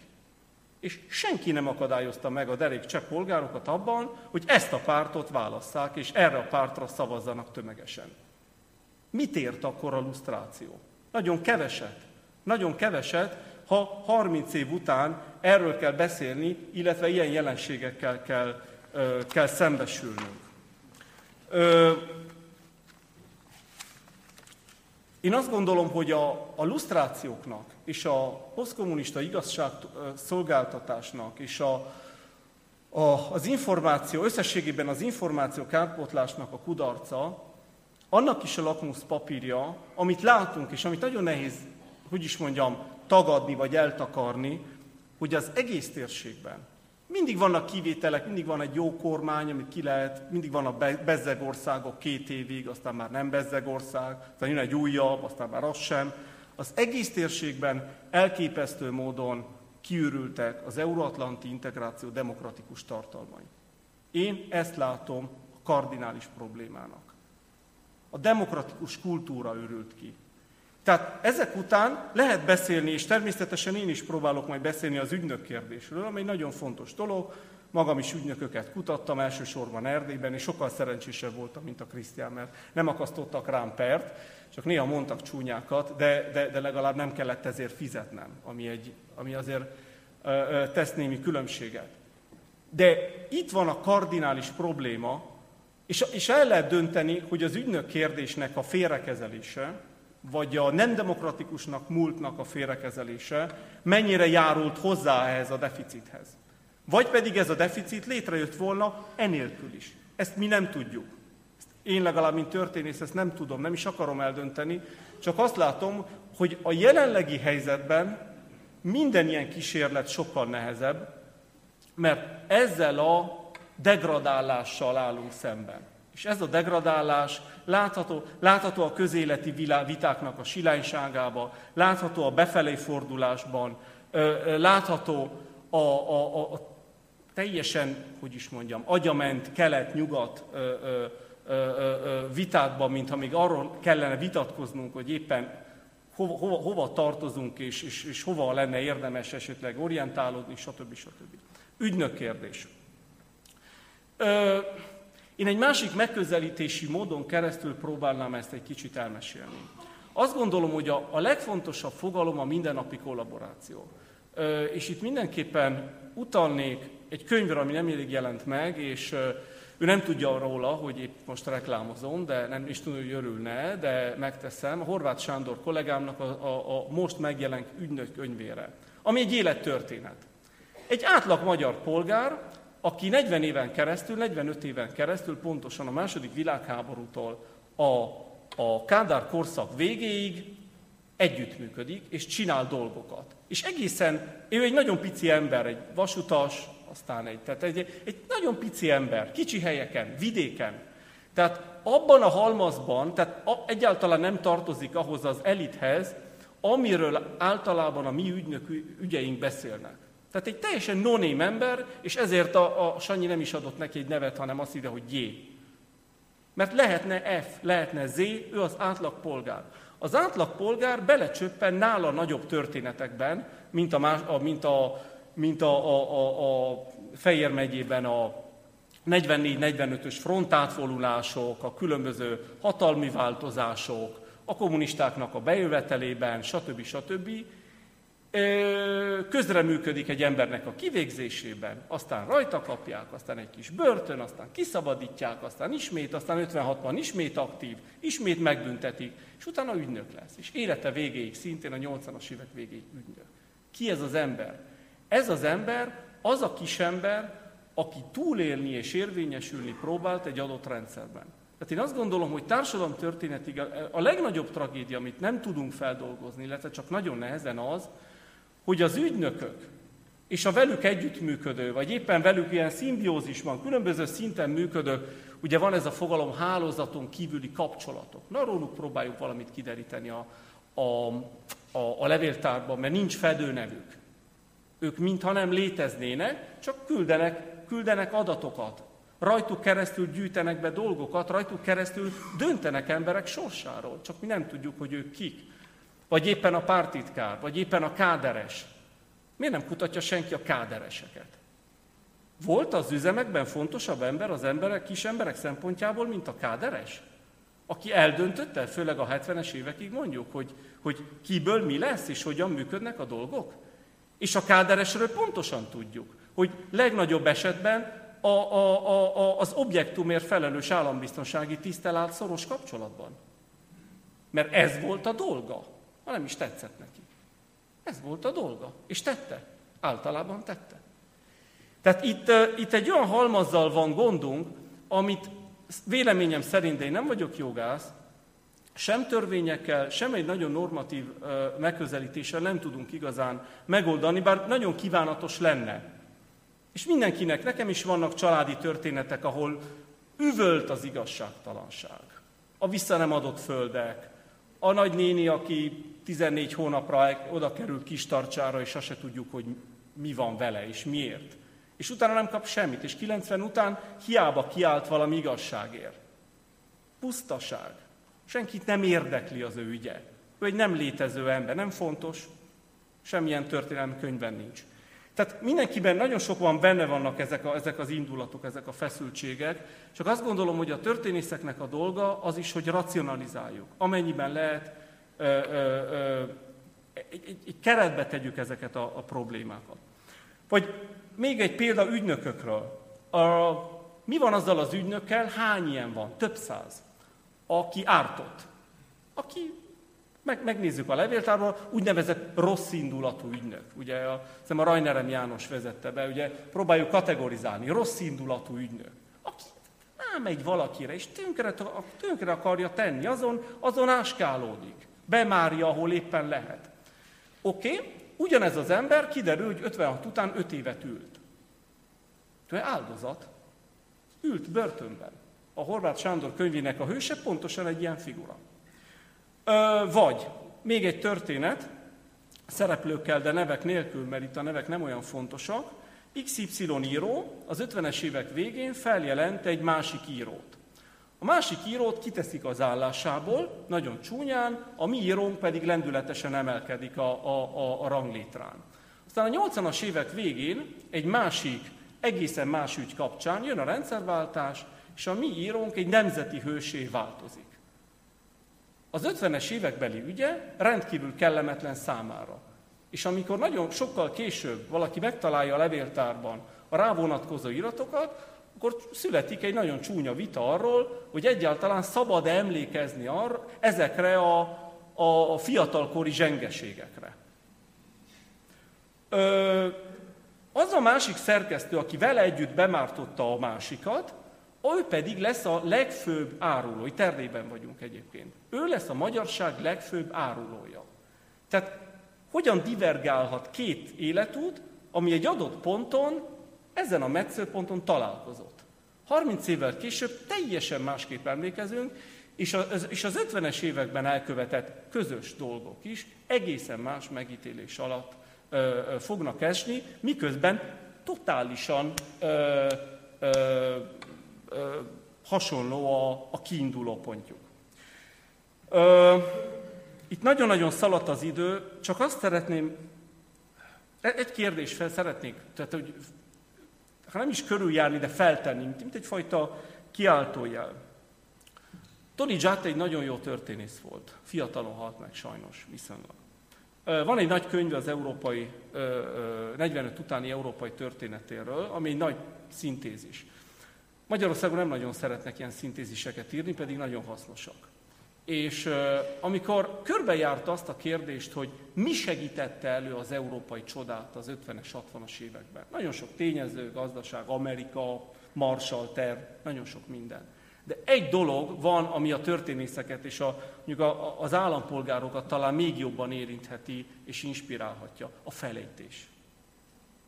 Az európai csoda a felejtésen alapul. A németeknek és a franciáknak el kellett felejtetni, és az állami szerveknek közreműködniük kellett, és a közoktatásnak közreműködnie kellett abban, hogy a németek és a franciák elfeledjék az egymás ellen kölcsönösen elkövetett bűnöket és igazságtalanságokat.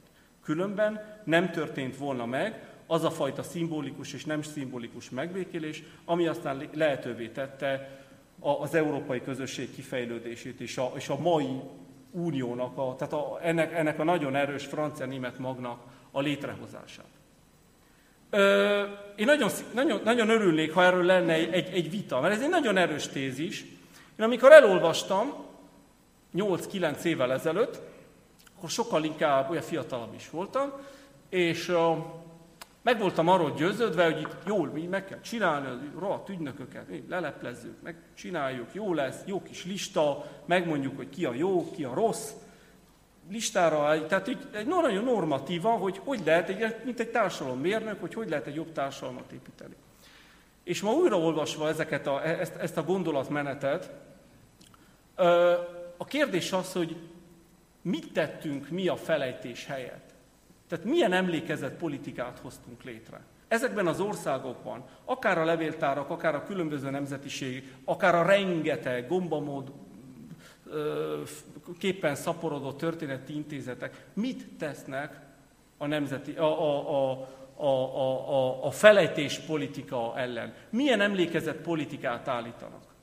Mert az, hogy visszahozzák nekem a leáldozott totalitárius paradigmát, miszerint volt száz elkövető és 10 millió áldozat, akit állandóan korbáccsal vertek, miközben gondoljunk a Kádár rendszerre. Tetszik, nem tetszik.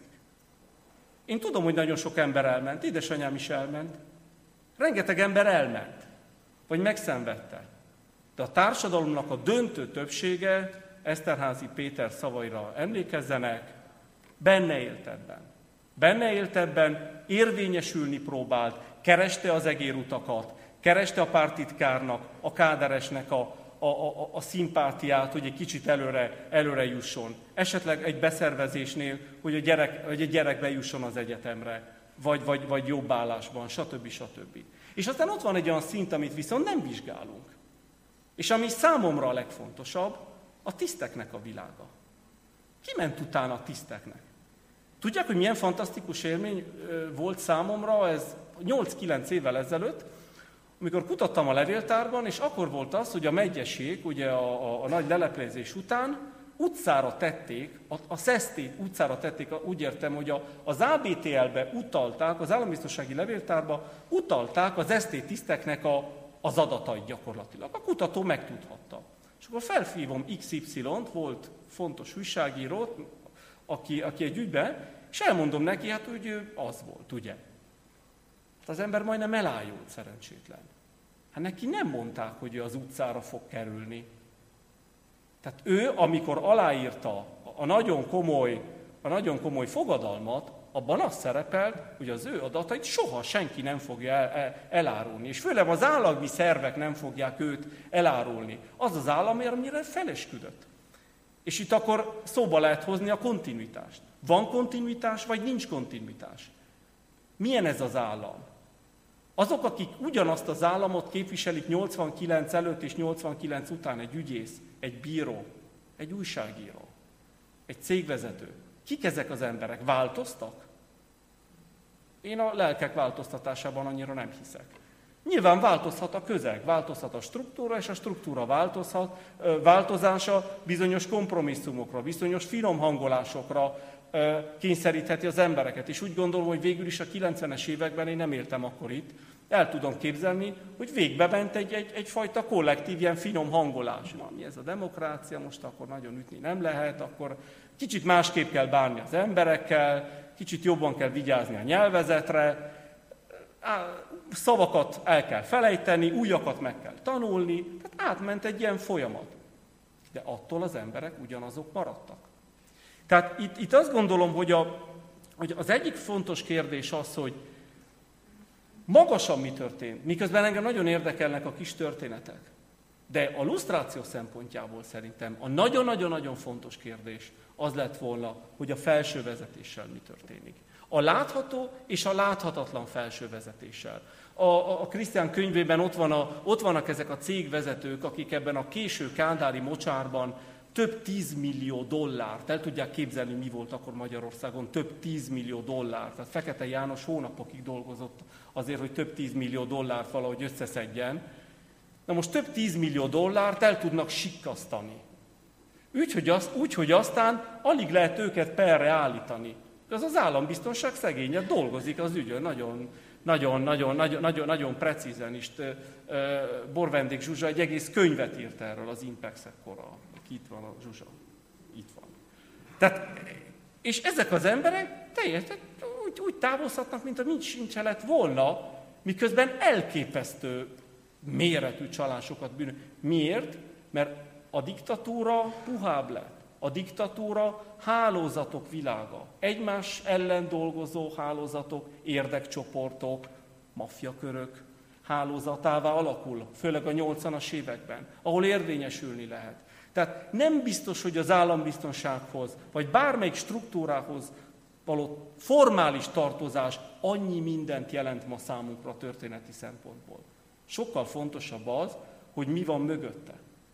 Tehát én azt gondolom, hogy, és ezért, ezért mondom azt, hogy ezek a listák, akár egy listának a közététele, erről lehet vitatkozni. Nekem az, mindig az volt az érzésem, amikor szakemberekkel beszéltem, mindig azt mondták nekem, hogy Magyarországon nem lehetne megcsinálni azt, amit Csehországban is Szlovákiában csináltak. Tehát ezek a szép nagy könyvek, ilyen iktató könyvek vannak, nagyon szépek, ilyen óriási, ilyen régi iktató könyvek, és ilyen szép betűvel beírták az ügynöken a nevét, polgári nevét, a fedő nevét, mikor szer... Csehszlovák diktatúra az egy komoly, komoly, precíz munka, mikor szervezték be, milyen alapon, milyen alapon, és meddig. És nyilván az alapján nagyon jól lehet dolgozni.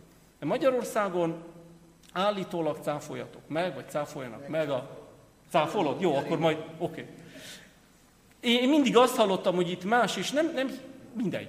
Ö, egy utolsó, tényleg egy utolsó leütés.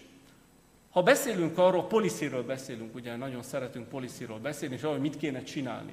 Én azt gondolom, hogy egy dolog nagyon-nagyon fontos, és ebben, ebben látom a legnagyobb visszalépést az utóbbi években, a levéltárnak a helyzete. Megtörtént Magyarországon, nem képzeltem volna, én nem tudtam volna elképzelni, őszinte leszek, hogy tavaly bezárta a, a, a MOL, tehát a Magyar Nemzeti Levéltárnak, az országos levéltárának a 45 utáni részlege, mert elköltöztették a, a, a várból, és másfél évig a legfontosabb 45 utáni iratok, tehát a pártnak, tehát MDP, MSZMP iratok, ez szács, tehát mint, mint halmaz, illetve a külügyiratok egyszerűen nem voltak kutathatók. Nem azért nekem, senkinek. Senki nem mehetett be a levéltárban. Hát el tudjuk ezt képzelni egy civilizált országban? Tehát a rendszerváltás után 30 évvel. És az volt a furcsa idő, igen. Senki nem mondott semmit. Senki nem mondott semmit, nem voltak újságcikkek, nem voltak nemzetközi tiltakozások, pedig hány doktorandusznak, hány történésznek a munkát akasztotta meg az, hogy a levéltár be volt zárva. És ma is herce hurca van, korlázott mód, korlátozott módon állítólag ma már valami kutatható, de amíg nem tudnak maguknak kilobbizni, na ez a kiáró állam, kilobbizni egy épületet, addig nem lesz levéltár. És nem lesz kutatható normálisan a levéltár. Ez egy, ez egy olyan visszalépést, amit én nem tudtam volna elképzelni, miközben 15 éven keresztül mindig azt mondtam a nyugatiaknak, hogy nálatok bezeg 50 évig le, be van zárva minden, hogy hol van az, hogy ti Bezzeg Magyarországon 93-ig vagy 95-ig lehet korlátlanul kutatni például külügyiratokat. Hol lehet ilyet a világon? És tényleg nem nagyon lehetett sehol. De most már nem lehetett. Tehát én ezektől a vissza, konkrét visszalépésektől ö, ö, féltem itt a helyzetet, mert nagyon-nagyon könnyen elmehetünk egy olyan irányba, hogy végül is ezek a régi papírok mi a francnak kellenek. Néhány évvel ezelőtt elhangzott egy javaslat, aztán visszavonták, hogy hát mindenki vigye haza. Mint én nem vagyok levéltáros, de történik. Mindenki vigye haza? Mit? És hogyan? És hogyan? Tehát ezt hogyan, hogyan képzelték? Tehát itt újra, elkezd, újra, tehát elkezdtek, tehát kialakultak olyan, olyan iratkezelési formák és elképzelések, amelyek egészen haj, hajmeresztőek. Tehát ilyen 20 évvel ezelőtt elképzelhetetlen volt.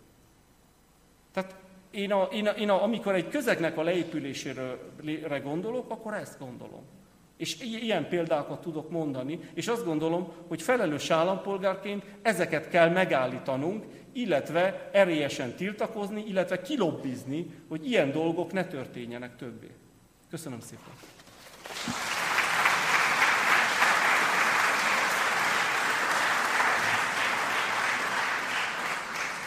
Köszönjük szépen Stefano Bottolinak az előadását.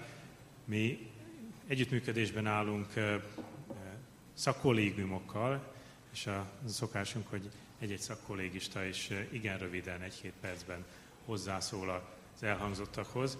Az egyik eh, Cseh Barnabás, a Szent Ignácia Zsújta szakkollégiumtól.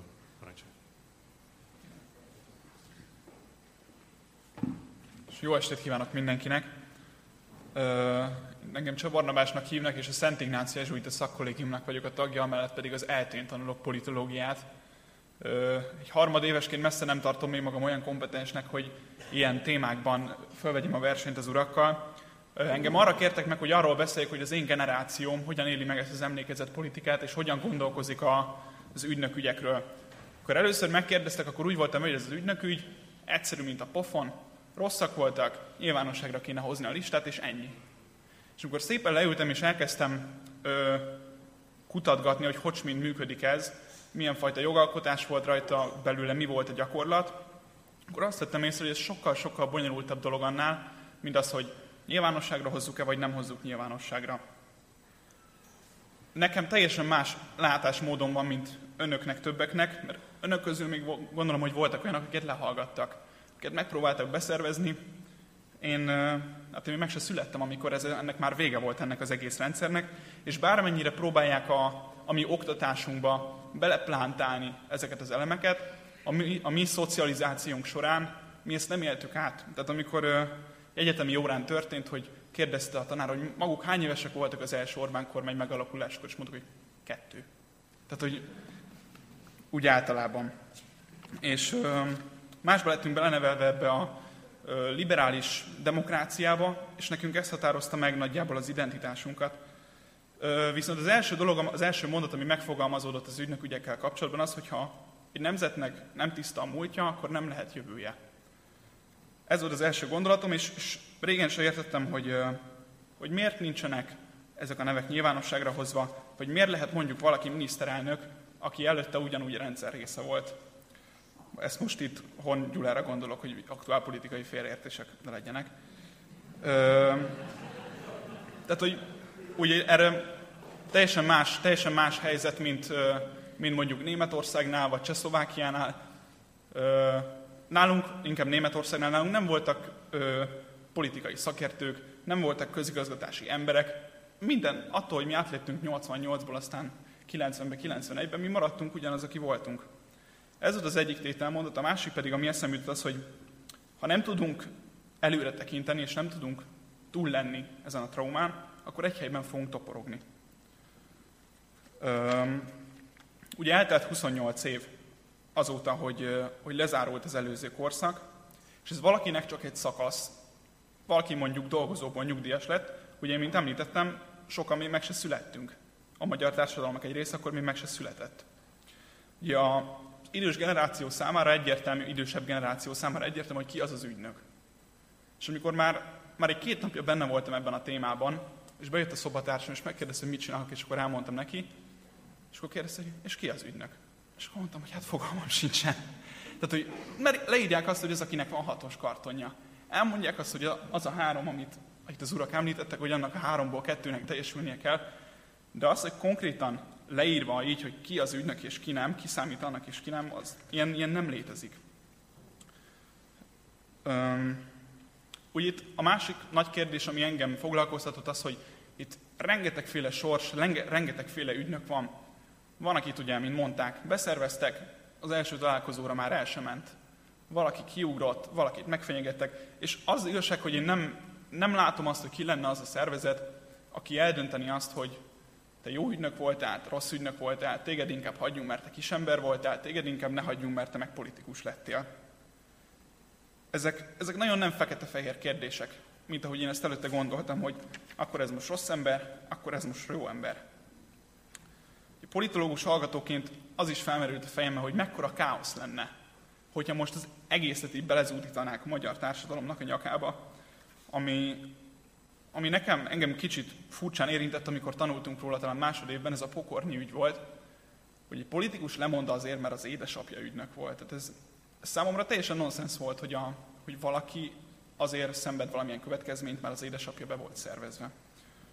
Ja, az emberek teljes mértékben egymás ellen fordulnának, én azt gondolom, de nyilván az sem megoldás, hogy mi azt mondjuk, hogy jó, mint ahogy ukránok, itt voltak az oroszok, ők csinálták, nekünk nem volt hozzá közünk. Az az igazság, hogy ez igazából saját magam számára is, és önök számára is egy kis gondolatébresztő lett volna, és én egyik ilyen feltett kérdésemet sem tudnám, és nem is akarnám megválaszolni. És köszönöm szépen a figyelmet.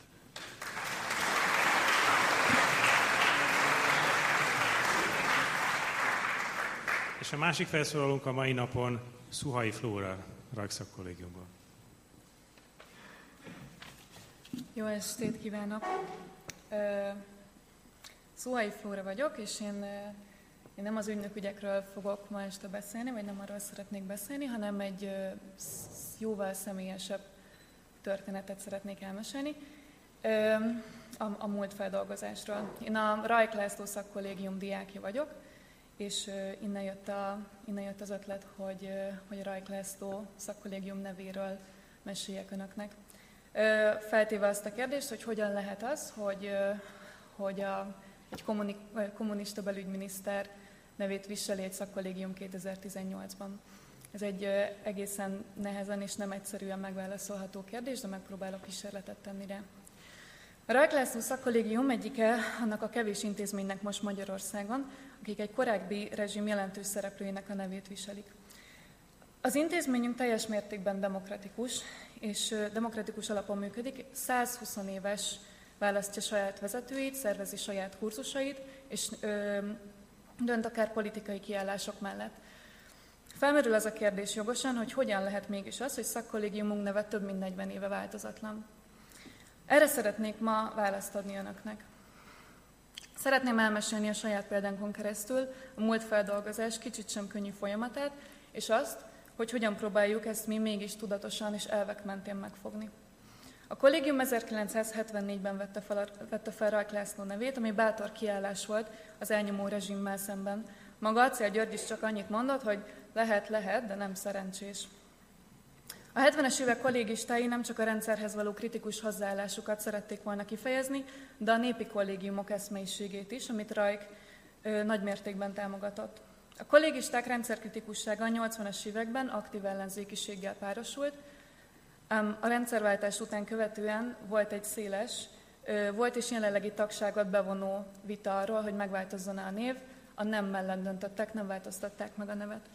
Képzeljék el ezt a helyzetet, hogy 89-ben, amikor a demokrácia reményével, reményével itt a levegőben, már éppen csavarozzák le a régi utcatáblákat és teszik fel az újakat, egy fiatalokból álló ellenzéki közeg úgy dönt, hogy nem fogja megváltoztatni a kommunista miniszter nevéről a, a szakkollégium nevét. Első látásra ez egy kicsit érthetetlennek tűnik. Véleményem szerint a döntés nyerén egy máig érvényes és kevesek által gyakorolt történelem szemlélet fogalmazódott meg. Egy olyan szemléleté, ami nem a politikai viszonyokhoz igazított múlt felfogásban látja a feldolgozás kulcsát, és nem is a nevek eltörlésében vagy megváltoztatásában. Rajk László neve sosem volt politikailag szerencsés választás, sem az előző, sem a mostani rendszerben. A névválasztás és annak meg nem változtatása a kollégisták számára azt jelenti, hogy nem a politika által diktált világnézet alapján kell bírálnunk a múltunkat, hanem egy sokkal mélyebb és komplexebb értéssel. Nem akkor, nem akkor akarunk nevet változtatni, amikor megvan mondva, hogy kell, hanem akkor, amikor a közösségünk felkészültnek érzi magát, és időszerűnek gondolja. Mindez nem jelenti azt, hogy ne értenénk egyet a nevet bírálókkal, vagy éppen ne értenénk meg azokat, akiknek ellenérzéseik vannak a név használatával szemben. Rajk László épp úgy volt bűnös, mint áldozat. Ezt nem szeretnénk relativizálni.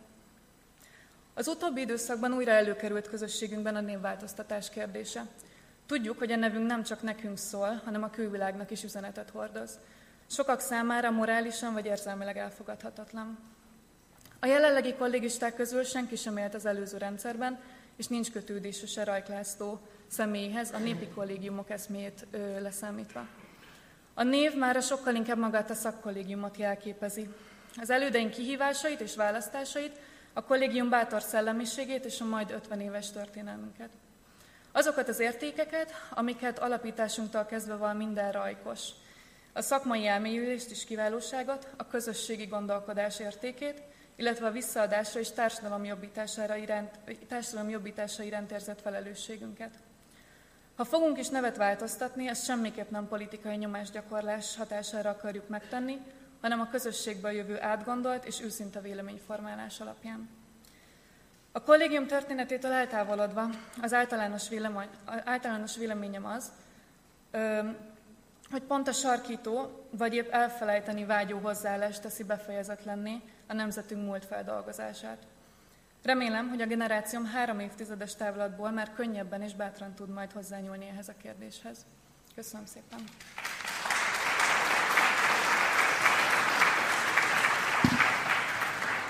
Köszönjük szépen! Néhány megjegyzéssel vagy kérdéssel én is segíteném a, a további gondolkodást, illetve felolvasnám azokat a kérdéseket, amiket megkaptunk. A egyik ez részben megjegyzés, részben kérdés. Ugye ismeretes, hogy most már 5 vagy 6 éve készült egy törvényjavaslat Siffer András tollából, amelyik szándéka szerint orvosolná ezeket a problémákat. Tulajdonképpen az ügynök aktáknak a nyilvánosságra vagy kutathatóságát teszi lehetővé, és lényegében a szenzitív és titkosszolgálati szenzitív adatokat, leszámítva titkosszolgálati érdekeket, sért adatokat leszámítva minden hozzáférhetővé válna. A új definícióját vezetné be a, a, tulajdonképpen a, az ügynöknek, hogy ezeket az úgynevezett ügynökpereket ne lehessen folytatni a jövőben. Nem tudom, hogy ez nyilván ismeritek, vagy is, ismeritek ezt a, ezt a javaslatot, hogy ez mennyiben orvosolná ezt. A másik az, azon egy kicsit nem bírom megállni, egy kicsit meglepődtem a Stefánónak az egyik megjegyzésén, miszerint a, az ügynök, hát az csak a kisember, aki érvényesülni próbált, ami persze részben nyilván így is van, de hogy ez a megfogalmazás azért erkölcsileg eléggé felmentő, hogy ezt csak véletlenül gondoltad így, vagy pedig ez egy szándékos, tulajdonképpen erkölcsi felmentés lenne a, a, a részedről. A következő ott is volt egy megjegyzésed arra, hogy hát szegény esztétiszt, hát neki megígérték, hogy soha nem hozzák nyilvánosságra a nevét. Itt is egy kicsit meglepődtem ezen a narratíván, hogy szegény esztétisztnek megígérték. Hát megérdemli, vagy úgy kell neki nekem. Ez lenne az intuícióm, de lehet, hogy itt is félreértettelek téged, hogyha erre tudnám mondani néhány szót, az, az hasznos lenne. És végül a, egy általánosabb megjegyzés, ami miatt szerintem releváns a kérdés, nem csak azért, mert időnként fölmerülnek ügynök hanem, hanem nekem meggyőződésem az, hogy rendszerváltásokhoz, ha az ember új jogrendszert akar építeni, ahhoz katarzisra van szükség. Ugye katarzis, ez a görög megtisztulás lenne, és ehhez elengedhetetlen a, a szembenézés a, a múlttal, Úgyhogy ebből a szempontból azt hiszem nem árulok el titkot, hogy nekem közel áll a, a meggyőződésem ahhoz, amit Ungvári Krisztián képviselt itt. De talán kicsit kiestem a szerepemből moderátorként. Mindazonáltal felolvasnám a kérdéseket is, hogy, hogy ezeket is igyekezzünk megválaszolni. Kérdés, felejtés vagy megbocsájtása helyes út? Vajon Európa sikerének biztos a felejtés volt a az alapja nem inkább a megbocsájtás? Ügynökhálózatok működtetőiről miért nincs, vagy miért van csak kevés szó? Hogy ezeket én alapvetően így rátok önteném, és utána megadnám a... a... Így is lehet természetesen. Igen. Csak annyit mondanék ezt, hogy a tartótisztekről rengeteg anyag van, egyrészt fel vannak rakva az internetre, pedig ők is nagyon különbözőek voltak. Volt olyan közöttük, aki jó indulatú volt, volt, aki nem. Az esztétiszteket ugye mi, én két kollégámmal csináltuk meg adatbázisba, ahol még a lakcímük pontosan a, az utca, a házszám nem, de, a, de az utca az fel lett rakva, fenn van az interneten, és az összes eddigi publikáció, ami úgymond a hálózati személyekről szólt, az szinte kivétel nélkül mindig foglalkozott a tartótisztekkel is. Hozzá kell tennem itt azonban egy dolgot nem szabad elfelejteni. A pufajkás viselt pufajkát, és ezt mindenki látta rajta. Hol Gyulának a pufajkássága azért nem volt egy meglepetés. Ezzel szemben a tégla nem viselt téglát. Hogy Kennedy János hasonlatával éljek. Ez itt egy lusztrációs probléma is, és ilyen szempontból mondhatjuk azt, hogy rossz a fókusz, ha ennyit foglalkozunk az ügynökökkel, és nem foglalkozunk közben a politikai megrendelővel, de az a válaszom, hogy a politikai megrendelőről egyébként is rengeteg minden jelent meg, és ha valaki azt gondolja az ügynök történetek olvasásakról, hogy egyébként ez egy jogállam volt, csak az ügynökök voltak, akik fenntartották, akkor azon nem tudok segíteni. De ismét hangsúlyoznám, az interneten fenn vannak szerencsére a tartótisztek osztályvezetőtől felfele, illetve az összes esztétiszt. Ami meg a felejtés vagy megbocsátást illeti, itt Stefánóra is reagálnék, ha már a kérdés itt van, mert szerintem nem a felejtés oldotta meg a, német-francia megbékélést. Én ennek jeleit nem tapasztaltam sem Verdenben, sem Ipernben, amikor ott láttam. Nem a felejtés saját francia oldalról olyan szinten ápolták a saját hősi kultuszukat, hogy magyar szemmel is szinte irigylésre méltó annak, aki a militarizmus szereti.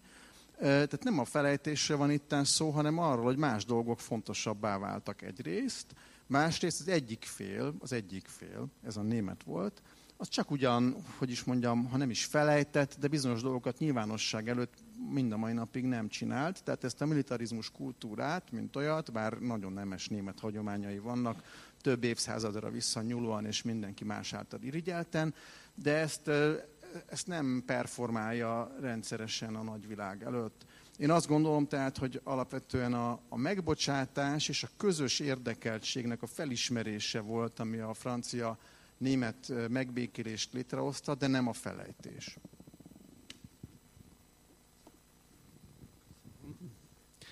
Örülök, hogy ezért sikerült valamennyire provokálni mert különben nincs értelme vitákra jönni. A, a legtöbb ügynök kisember. Ha valaki nagy ember, ha csak nem esztétiszt, de akkor nem ügynökről beszélünk, ha már szakmázunk, akkor, akkor az egy egészen más kategória. Az esztétiszt, az esztétiszt ugye az, a nem, az az ember, akinek két munkája van. Van egy nyilvános ö, ö, ö, ö, cím, munkája, és mellette például osztályvezető valamilyen vállalatnál, és közben ő, ő esztétiszt, és végez egy másik ö, ö, munkát is. Na most a, a legtöbb ügynök az, az kisember abban az értelemben, hogy akkor is, ha oda, oda bigyeztik, hogy hazafias alapon lett beszervezve, általában a hazafias alapon egyfajta pressziót determinál. Természetesen nem mindegy, hogy valakit 57-ben vagy 82-ben szerveznek be, ez egyértelmű.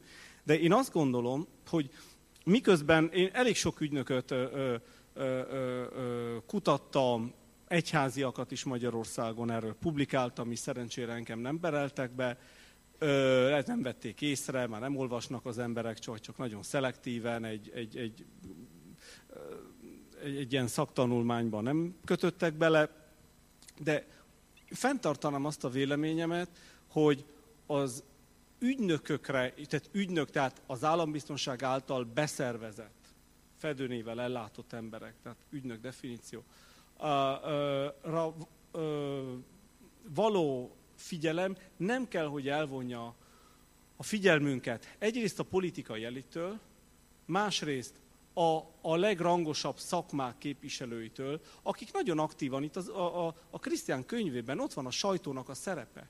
A sajtó a 90-es években módszeresen kicsinálja azokat, akik, akik bátrabban lépnének fel ebben a kérdésben. Hát mit gondolunk, hogy miért csinálták ki őket? És miért voltak ilyen összehangolt támadások? Kik vezették a legfontosabb lapokat és a tévéket? Tehát ezek, ezek, ezek mellett, bocsánat, de én úgy gondolom, hogy eltörpül az egyes ipari, üzemi, szerkesztőségi ügynöknek a tevékenysége. És itt nem beszéltünk olyan dolgokról, amelyek még a, a kutatók látókörében sincsenek annyira. Mi van a börtönökkel? Voltak itt Magyarországon politikai foglyok 63 után is. Rengeteg ember próbált elszökni. Rengeteg katona próbált ki kibújni a katonásság alól. Elítélték őket. Kik ítélték el? Kik voltak a börtönőrök? A börtönőrök és a katonáknak a szerepe, a fizikai erőszakot teljesen kihagyjuk? Azt gondoljuk komolyan, hogy a Kádár korszakban nincs fizikai erőszak jelen? Hát egy frász nincs fizikai erőszak. Csak ezt nem mondta be a Szabad Európa Rádió, mert nem jutott el hozzá. Nem ütött el az ő inger küszöbét. Tehát én azt gondolom, hogy itt rengeteg munka van még számunkra, és én nem, a, én nem, nem, ö, nem szeretném, ha arányokat tévesztenénk. Azt szeretném, ha a figyelmünket meg tudnánk osztani bizonyos fontos ügyek között, és azt gondolom, hogy az ügynök, az úgynevezett ügynök ügyek az egyik ilyen, ilyen fókusz, de ne legyen az egyetlen. Ö, esztét tiszt. Itt, itt akkor fölteszem a jogászoknak a, a, a, a, még egyszer ezt a kérdést. Ez számomra tényleg egy kérdés. hogy ha ez az ST tiszt mondjuk az én emberem, abszolút semmit nem csinált, tehát nem bántott senkit, nem alkalmazott semmilyen fizikai erőszakot. Ő egy magas, nagyon-nagyon fontos újságíró volt. Nagyon fontos újságíró, tudósító, itt-ott, tamot, nagyon sokan voltak ilyenek. Hát az MTI tele volt ilyen. Gondolom nem mondok olyan elképesztően nagy szakmai, szakmai dolgot, ha a rádió, MTI, tehát a fontos ö, helyekről beszélek, ahol minden harmadik, negyedik ember ö, ilyen pozícióban volt. Vagy ügynök, vagy esztétiszt. Mert ezek fontak, voltak a, a, a kontrollált nyilvánosság irányításának a helyi, uh, helyei, nyilván nem a megyei lapok. Tehát ez evidencia. Jó. Na most ez az ember úgy érzi, hogy elárulta az állam. Ugyanazt az állam, amit bizonyíthatóan 90-ig szolgált, és 90 után pedig nem tudjuk. Az is lehet, hogy 90 után is szolgálta. Mert erről ugye szemérmesen nem beszélünk, de azt sejthetjük, hogy viszonylag nagy folytonosság van ezekben az apparátusokban. Ha éppen nem a 3 per 3-as ügyosztályban, ami csak az egyik ügyosztálya rengeteg közül, de a többiben igen. És akkor mi van ezzel a kérdések? Tehát mondom, én csak ö, ö, finoman és udvariasan ebben provokálni szeretnék, illetve tanulni, mert számomra ez egy óriási dilemma, hogy a folytonosság kérdéssel hogy állunk. Tehát mi ö, folyton a, a diszkontinuitást hangsúlyozzuk, de hogy lehet? Ez egy történeti folyamat. És nem volt forradalom, ahogy, ahogy már többen, többen említették. Francia, francia-német viszonylatrendet nem, nem akarok erről tehát, vitát kezdeményezni, és igaza van a Krisztiának. Persze, hogy mindenki ápolta, és, és a németek három vagy négy sör után elképesztő dolgokat mondtak, és mondanak ma is. De nem irányították egymás ellen tehát el tudunk képzelni egy ilyen valamit ukrá, lengyel-ukrán, vagy magyar, akár magyar-román viszonylatban? Nem, mert az emlékezett politikának az egyik alapja az, hogy ütni a másikat. És ez igazán nem nagyon változott változó eszközökkel, de maga az irány nem. Ott ezzel teljesen szakítottak. Akkor is a belsőleg nem mindig értettek egyet, akkor is, ha azt gondolták, hogy ez parasztvakítás, ez inkább csak a külföldnek szól, ezt így kell, így kell csinálni, de végül is úgy gondolom, hogy a, a német és a francia társadalom jelentős része ezt interiorizálta. Tehát én azt gondolom, hogy az, amikor De Gaulle és Adenauer azt hiszem a 60-as évek elején kezet fogott, szimbol, tehát ez egy nagyon erős szimbolikus tév, de mögötte volt tartalom. És attól tartok, hogy ebben a térségben erre nem lenne tartalom. És akkor visszatérünk, hogy egy román filozófus, aki egyszer mondta, tartalom nélküli formák világa. Hát ha majmoljuk a nyugatot, úgyhogy nincs mögötte tartalom, akkor nem érdemes ezt csinálni. Ha privátban itt sikerült a érintetteket meggyőznöm, hogy mégis jobb, ha felolvasom a kérdéseket, és ami releváns, arra válaszolnak, ugyanis elszaladt az idő, amit relevánsnak gondolnak, meg tudnak válaszolni. Úgyhogy akkor el is kezdeném. Hogyan értelmezzük azt, hogy pont a három közjogi méltóság betöltését nem előzi meg nemzetbiztonsági átvilágítás? Második, következő kérdés. Kérem esetleg nevesítve meg tudnák mondani ezt, hogy nálunk kik miatt alakult így a szabályozás, mint ahogy most az ügynökügyek nyilvánosság szabályozva van. Következő kérdés. Kutatásaik alapján van-e arról információk, hogy az igazságügyi szervek, rendőrség, bíróság, ügyészség, ezek, ezeken belül miként működtek a hálózatok, voltak-e beszervezett emberek erről a területről, bírók, ügyészek, rendőrök, vajon a nem jogállami titkos szolgálatok ügye és iratai csak az ügynökre és az áldozatra tartoznának?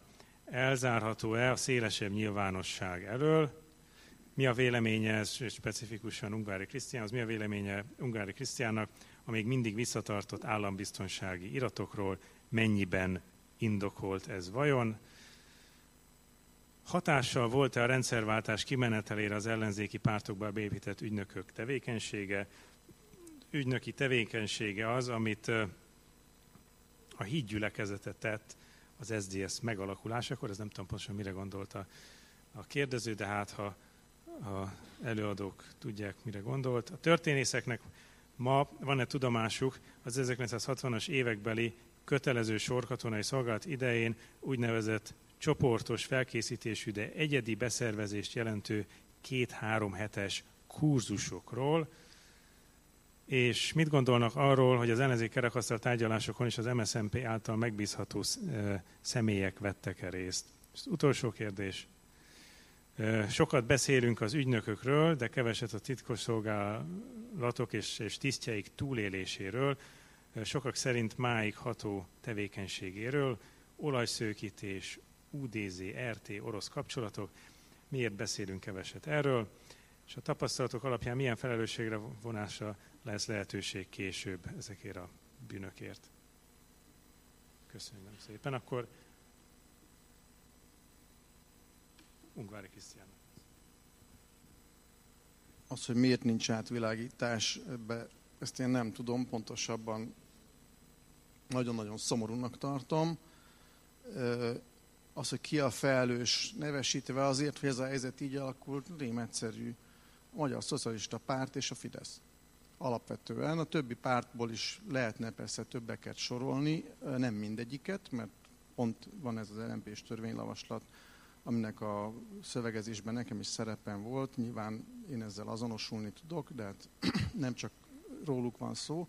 Azonban figyelemre méltó, hogy az a két párt, amelyik egymást egyébként antagonisztikus ellentétének fogja fel, ebben a 2003-as évi 3-as törvényben szinte sziámi ikerként összeölelkezően áll előttünk a, politikai palettán, tehát most választás is lesz, és ilyen szempontból érdemes ezt végig gondolni, mennyire várhatunk egy hiteles, a mutyitól eltérő reakciót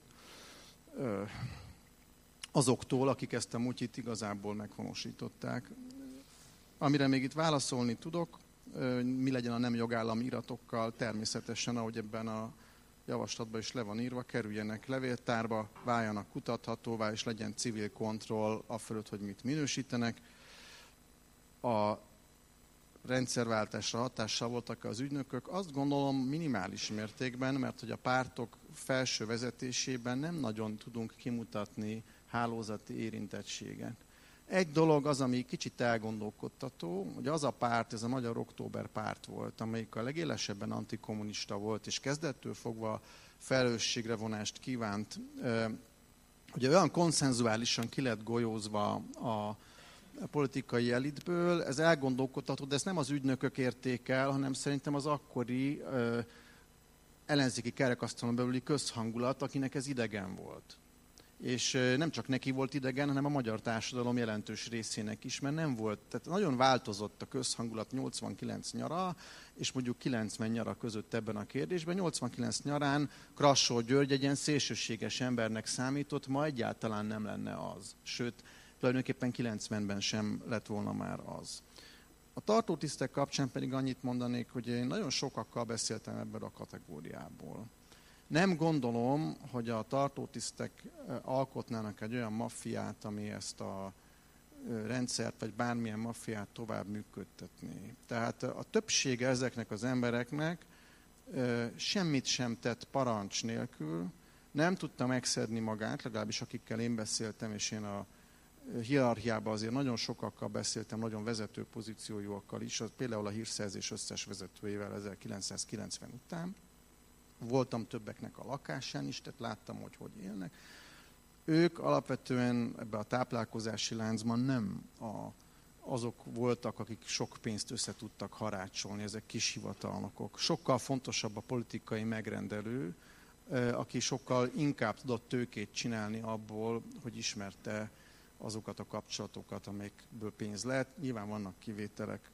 A felelősségrevonást illetően, hogy milyen felelősségrevonás lehet Magyarországon a jövőt illetően, azt gondolom, hogy sok példa van a Szomóza diktatúra bukásától kezdve, nyilván tanulmányozhatjuk a jelenlegi román állapotokat, ezeknek mindnek vannak hátulütői, mindnek vannak olyan részei, amelyek nem annyira jók, vannak dolgok, amik persze természetesen nagyon örvendetesek, de erre igazából nem tudok válaszolni.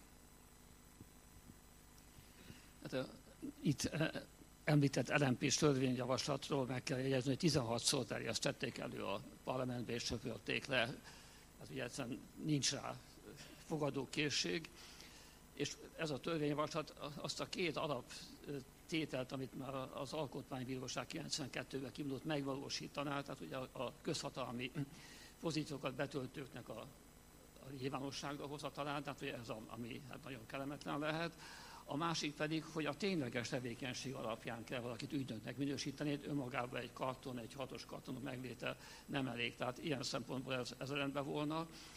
Ugyanakkor érdekes módon most ugye 27 évvel a rendszerváltás után most rendelne ez el lusztrációt, tehát ugye falusi polgármester sem lehetne, meg állami vállalat vezetője sem lehetne az, aki amikor ügynök volt. Tehát egy nagyon szigorú összeférhetetlenséget vezetne be.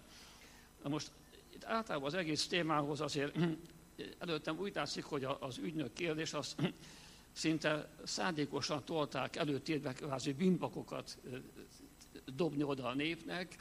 Egyszerűen azért, mert, mert azért itt az elején én elmélkedtem hangosan, hogy nyilván egy ilyen ügynök lista sok szempontból első látásra igazságtalannak tűnik, ugye, hogy akit kényszerítettek, Keresztes Sándor ugye szerepel a könyvedben, annak idején, mikor mi ezt a törvényt vizsgáltuk, írt egy hosszú levelet nekem, és elmondta, hogy itt úgy szervezték be, nyolc gyereke van, hogy akkor nem tanulhatnak tovább. És ő pedig ugye a vigília szerkesztőségével volt ilyen mindenes, és abból állt az ő tevékenysége, hogy hosszú tanulmányokat írt, hogy a hívő emberek milyen hasznosak lehetnek a szocializmusnak. Ugye ez volt az ő tevékenysége. E, igazából ugye ezért nem lehet őt elgöcsileg elítélni. Antal József nem ezért küldte őt abba a pillanatban, hogy hatalomra került vatikáni követnek, hogy ne legyen itthon, hanem azért, ahogy az EK-nál a, a pártja viselkedett. És ugye itt is van egy kérdés, hogy hát vajon az EK tárgyalásokon résztvevőket az MSZMP által megbízható személyek e, alkották-e. Itt nyilván ugye a, a az ellenzékre gondol, hogy azok voltak esetleg ügynökök, vagy nem értem mi a kérdés. Hát az MSZNP részéről ott volt ugye a nomenklatúra, és azok vettek részt. A másik részről pedig a, az Antalféle első listán ugye vannak, hogy kik voltak a, a, a ott lévő ügynökök, de nem kellett az ügynök. Tudni, az ellenzéki kerekasztal ragaszkodott ahhoz, hogy a parlamentbe folyjanak a megbeszélések, magának az ellenzéknek az átkörű tárgyalása is, hogy ezzel valami közjogi tudom, látszatot adjanak az egésznek, ami hát persze nem volt, nem volt legitimációja, hanem, hanem mégiscsak ugye hát bementünk a parlamentbe személy igazolványan, vagy ekatagok vagyunk, és teljesen nyilvánvaló, hogy lehallgattak minden szót. Hát egyszer ott ültünk a 32-es teremben, a félemeleten, hát ki van zárva, hogy lehet volna behangosítva, nem kellett ahhoz ügynök. Na most még egyszer visszatérek, amit itt elkezdtem, hogy, hogy sajnálni kellene valakit, mondjuk keresztes, vagy egy név kimegy, és akkor ő ügynök volt. Nem véletlen, hogy az ügynököket tolták így előtérben, mint akire ugye lehet rosszakat mondani, vagy, vagy rájuk irányítani egyfajta negatív néphangulatot. Tudnék azért a, a, az ügynökségben mégiscsak van valami negatívság. Összehasonlítva egy tartótisztát, az vállalta, az elment rendőrnek, elment BMS-nek, mindenki tudta, hogy ez ott van, tehát az egy foglalkozás volt, Ávósnak is foglalkozás volt. Viszont ebbe valaki aláír, vagy hagyja magát, mégiscsak van valamilyen egzisztenciális döntés. Hát ő attól kezdve azzal a nyomasztó tudattal él, hogy ő, ő nem szabad ember, őt beszámoltatják, ő, ő fogva van, neki olyasmit kell csinálni, ami talán a lelkismeretet tiltakozhat, hogy jó, hát akinek nem, annak nem, az megérdemli. De, de nem véletlen, hogy a bűnökokat tolták előtérbe, jóval később jött az, ugye, hogy akkor jönnek az esztétisztek, jön az egész rendszernek a működése. Ugyanakkor ebbe is van egyfajta igazságtalanság, hiszen ugye itt mondták is a kollégák, hogy annyi rosszat, mint egy, egy átlag ügynök, nagyon sokan tettek, akik elvitették a szomszédjukat az 50-es években, vagy följelentettek, vagy bemúszarolták, mit tudom, a pártitkárnál, kizbizottságon, és lehetetlenítettek sok mindent. Mennyivel jobbak. Tehát itt én az elkölcsi ítélkezésnél nagyon-nagyon óvatos lennék. Mindemellett biztos, hogy, hogy ellen lehetett állni. Ellen lehetett állni, az intézetünkben szinte szokás volt, hogy hosszú ösztöndíjak előtt megkerestek embereket azzal, hogy hát akkor, akkor jelentenének el. És az volt a divat nálunk a, a Jogtalanyi Intézet polgárjogi osztályán, hogy utána az illető kolléga bejött, és elmondta, hogy itt az Úri utcában találkozott ezzel és ezzel, és ezt ajánlották föl neki. Abban a pillanatban dekonspirálta, és így megúszta, nem lett neki soha semmi baja, illetőleg volt valaki, aki nem ment ki New Yorkba egy ilyen hosszú egyezmény tárgyalására, mert nem volt hajlandó, hát nem ment ki, de hát vállalta. Tehát azért ez talán a te könyvedben is benne van, de lehetett nemet mondani. Lehetett nemet mondani, és, és a, a, az ügynök azért emiatt nem lehet automatikusan áldozatnak tekinthető, még hogyha zsarolták, akkor sem.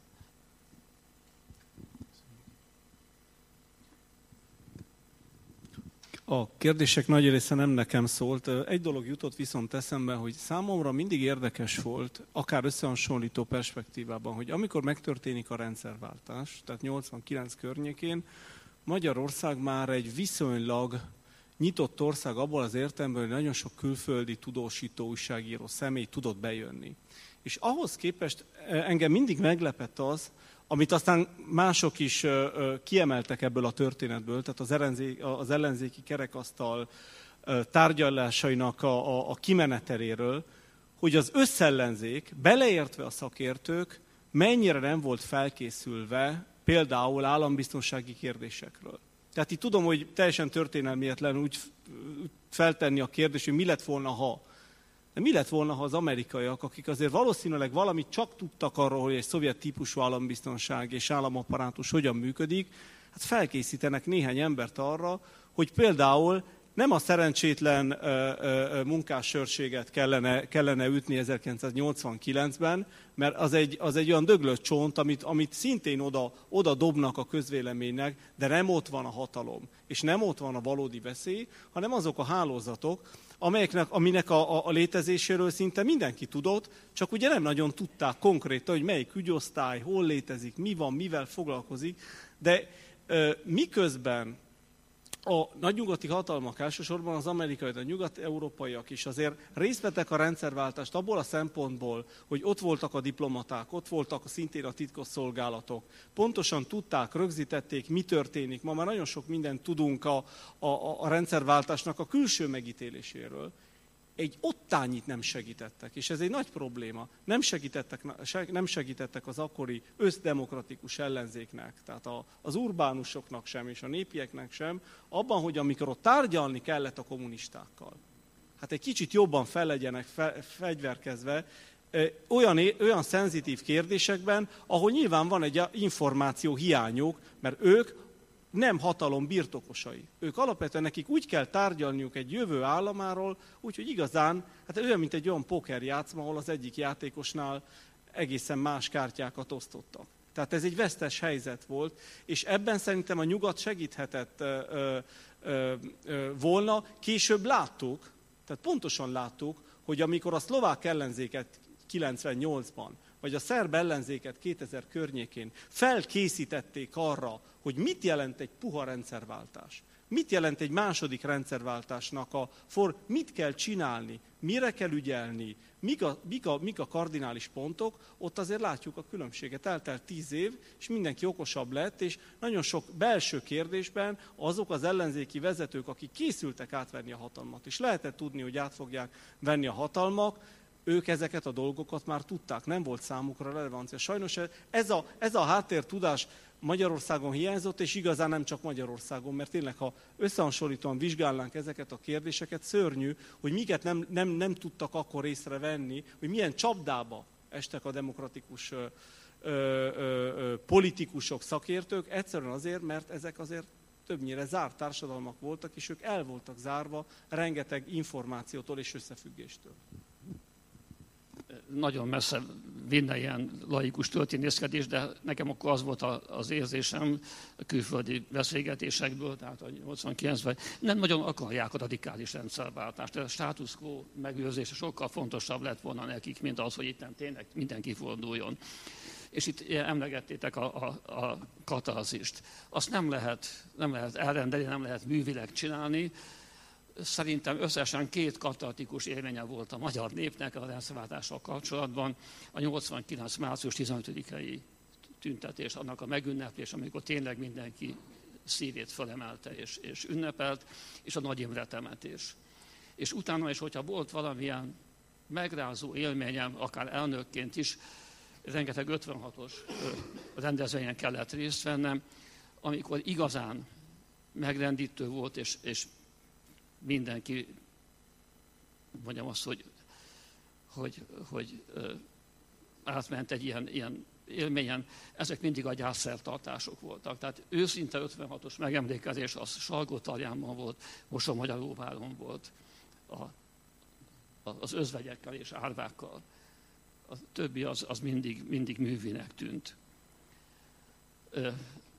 Tudom, hogy a, az alaptörvényet úgy próbálták, hogy ez lesz egy pótléka az elmaradt alkotmányozásnak, hát ez nem sikerült úgy. Én nagyon röviden még két dologra szeretnék reagálni. Az egyik a pokorni ügy.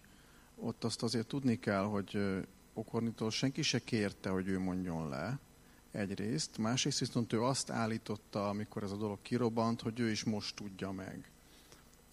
Mert ez ugye a dolognak a tétje, hogy ő, ha tudta volna sokkal korábban azt, hogy az édesapja ügynök volt, de ezt nem teszi nyilvánossá, miközben másokat ügynökséggel vádolnak, Rázs Megyes, ugye az egy kicsit visszás. És a probléma ebben a történetben mindmáig az, hogy a pokorni édesapjának az anyaga az megmaradt kutatható, és abban kiderül, hogy ő a saját család előtt totálisan dekonspirálódott. Mert hogy a, a felesége egyszer meglátta, vagy megtalálta a jelentéseit, amit otthon írt. Magyarán ebben az egész történetben van egy olyan politikai helyzet, amikor valaki a nyilvánosság előtt nem pontos információkat mondott, hogy most finoman fejezzem ki magam. Ez az igazi tétje ennek az egész pokorni történetnek. A másik pedig a normatív listák ügye. Ismételnem kell, hogy írdatlan mennyiségű normatív lista van, amit az interneten vagy könyvben megtalálhatunk. Fenn van az interneten a hortista összes katonatiszt, kiadták az MSZNP teljes nomenklatúrájának minden tagját a szakadátféle kötetben. Fenn vannak az Auschwitz eszeszőrök fotóval. Ezek is mind különböző emberek, különböző sorsokkal, ki kényszerbe volt, a, kényszerként került az eszezbe, ki nem. Egy lista egy dologra mindenképp jó, és ezt megtapasztaltuk a saját munkahelyünkön. Amikor publikáltuk a 89-es megfigyelést, és publikáltuk annak a nem is tudom, több mint száz hálózati személynek a nevét, és jöttek a perek. Legalább egy dolog megtörtént. Végre elmondhatták azok a történetüket, akik addig nem akarták elmondani. És ezzel gazdagodott nem csak a történettudomány, hanem a magyar társadalom is, hogy ezek az emberek legalábbis részben megszólaltak, és elmondták, hogy hogy volt. Volt, aki biztos nem is hazudott ráadásul. Ezek a történetek fenn vannak az intézet weboldalán. Ha csak annyi történne, hogy többen elmondanák azt, hogy ők hogy élték át, akkor azt gondolom, valamivel közelebb kerülnénk ahhoz, amit katazisnak is talán nevezhető. Köszönöm szépen. Nekem nem, maras, nem maradt más hátra, mint hogy megköszönjem az előadóknak, hogy megosztották gondolataikat velük, megköszönjem önöknek, hogy eljöttek hozzánk. Következő alkalmunk február 14, Mit tudhatunk a leggazdagabb magyar rétegekről? Előadóink lesznek Szakonyi Péter és Tóth István György. Eseményeinket a Facebook oldalunkon és az ötfőst.csoport gmail.com levelező listán hozzuk nyilvánosságra. Akinek még van kedve meg ideje, néhány üveg bor vár minket a Szent Ignácia Zsuita Szakkollégium jóvoltából. Köszönöm szépen még egyszer!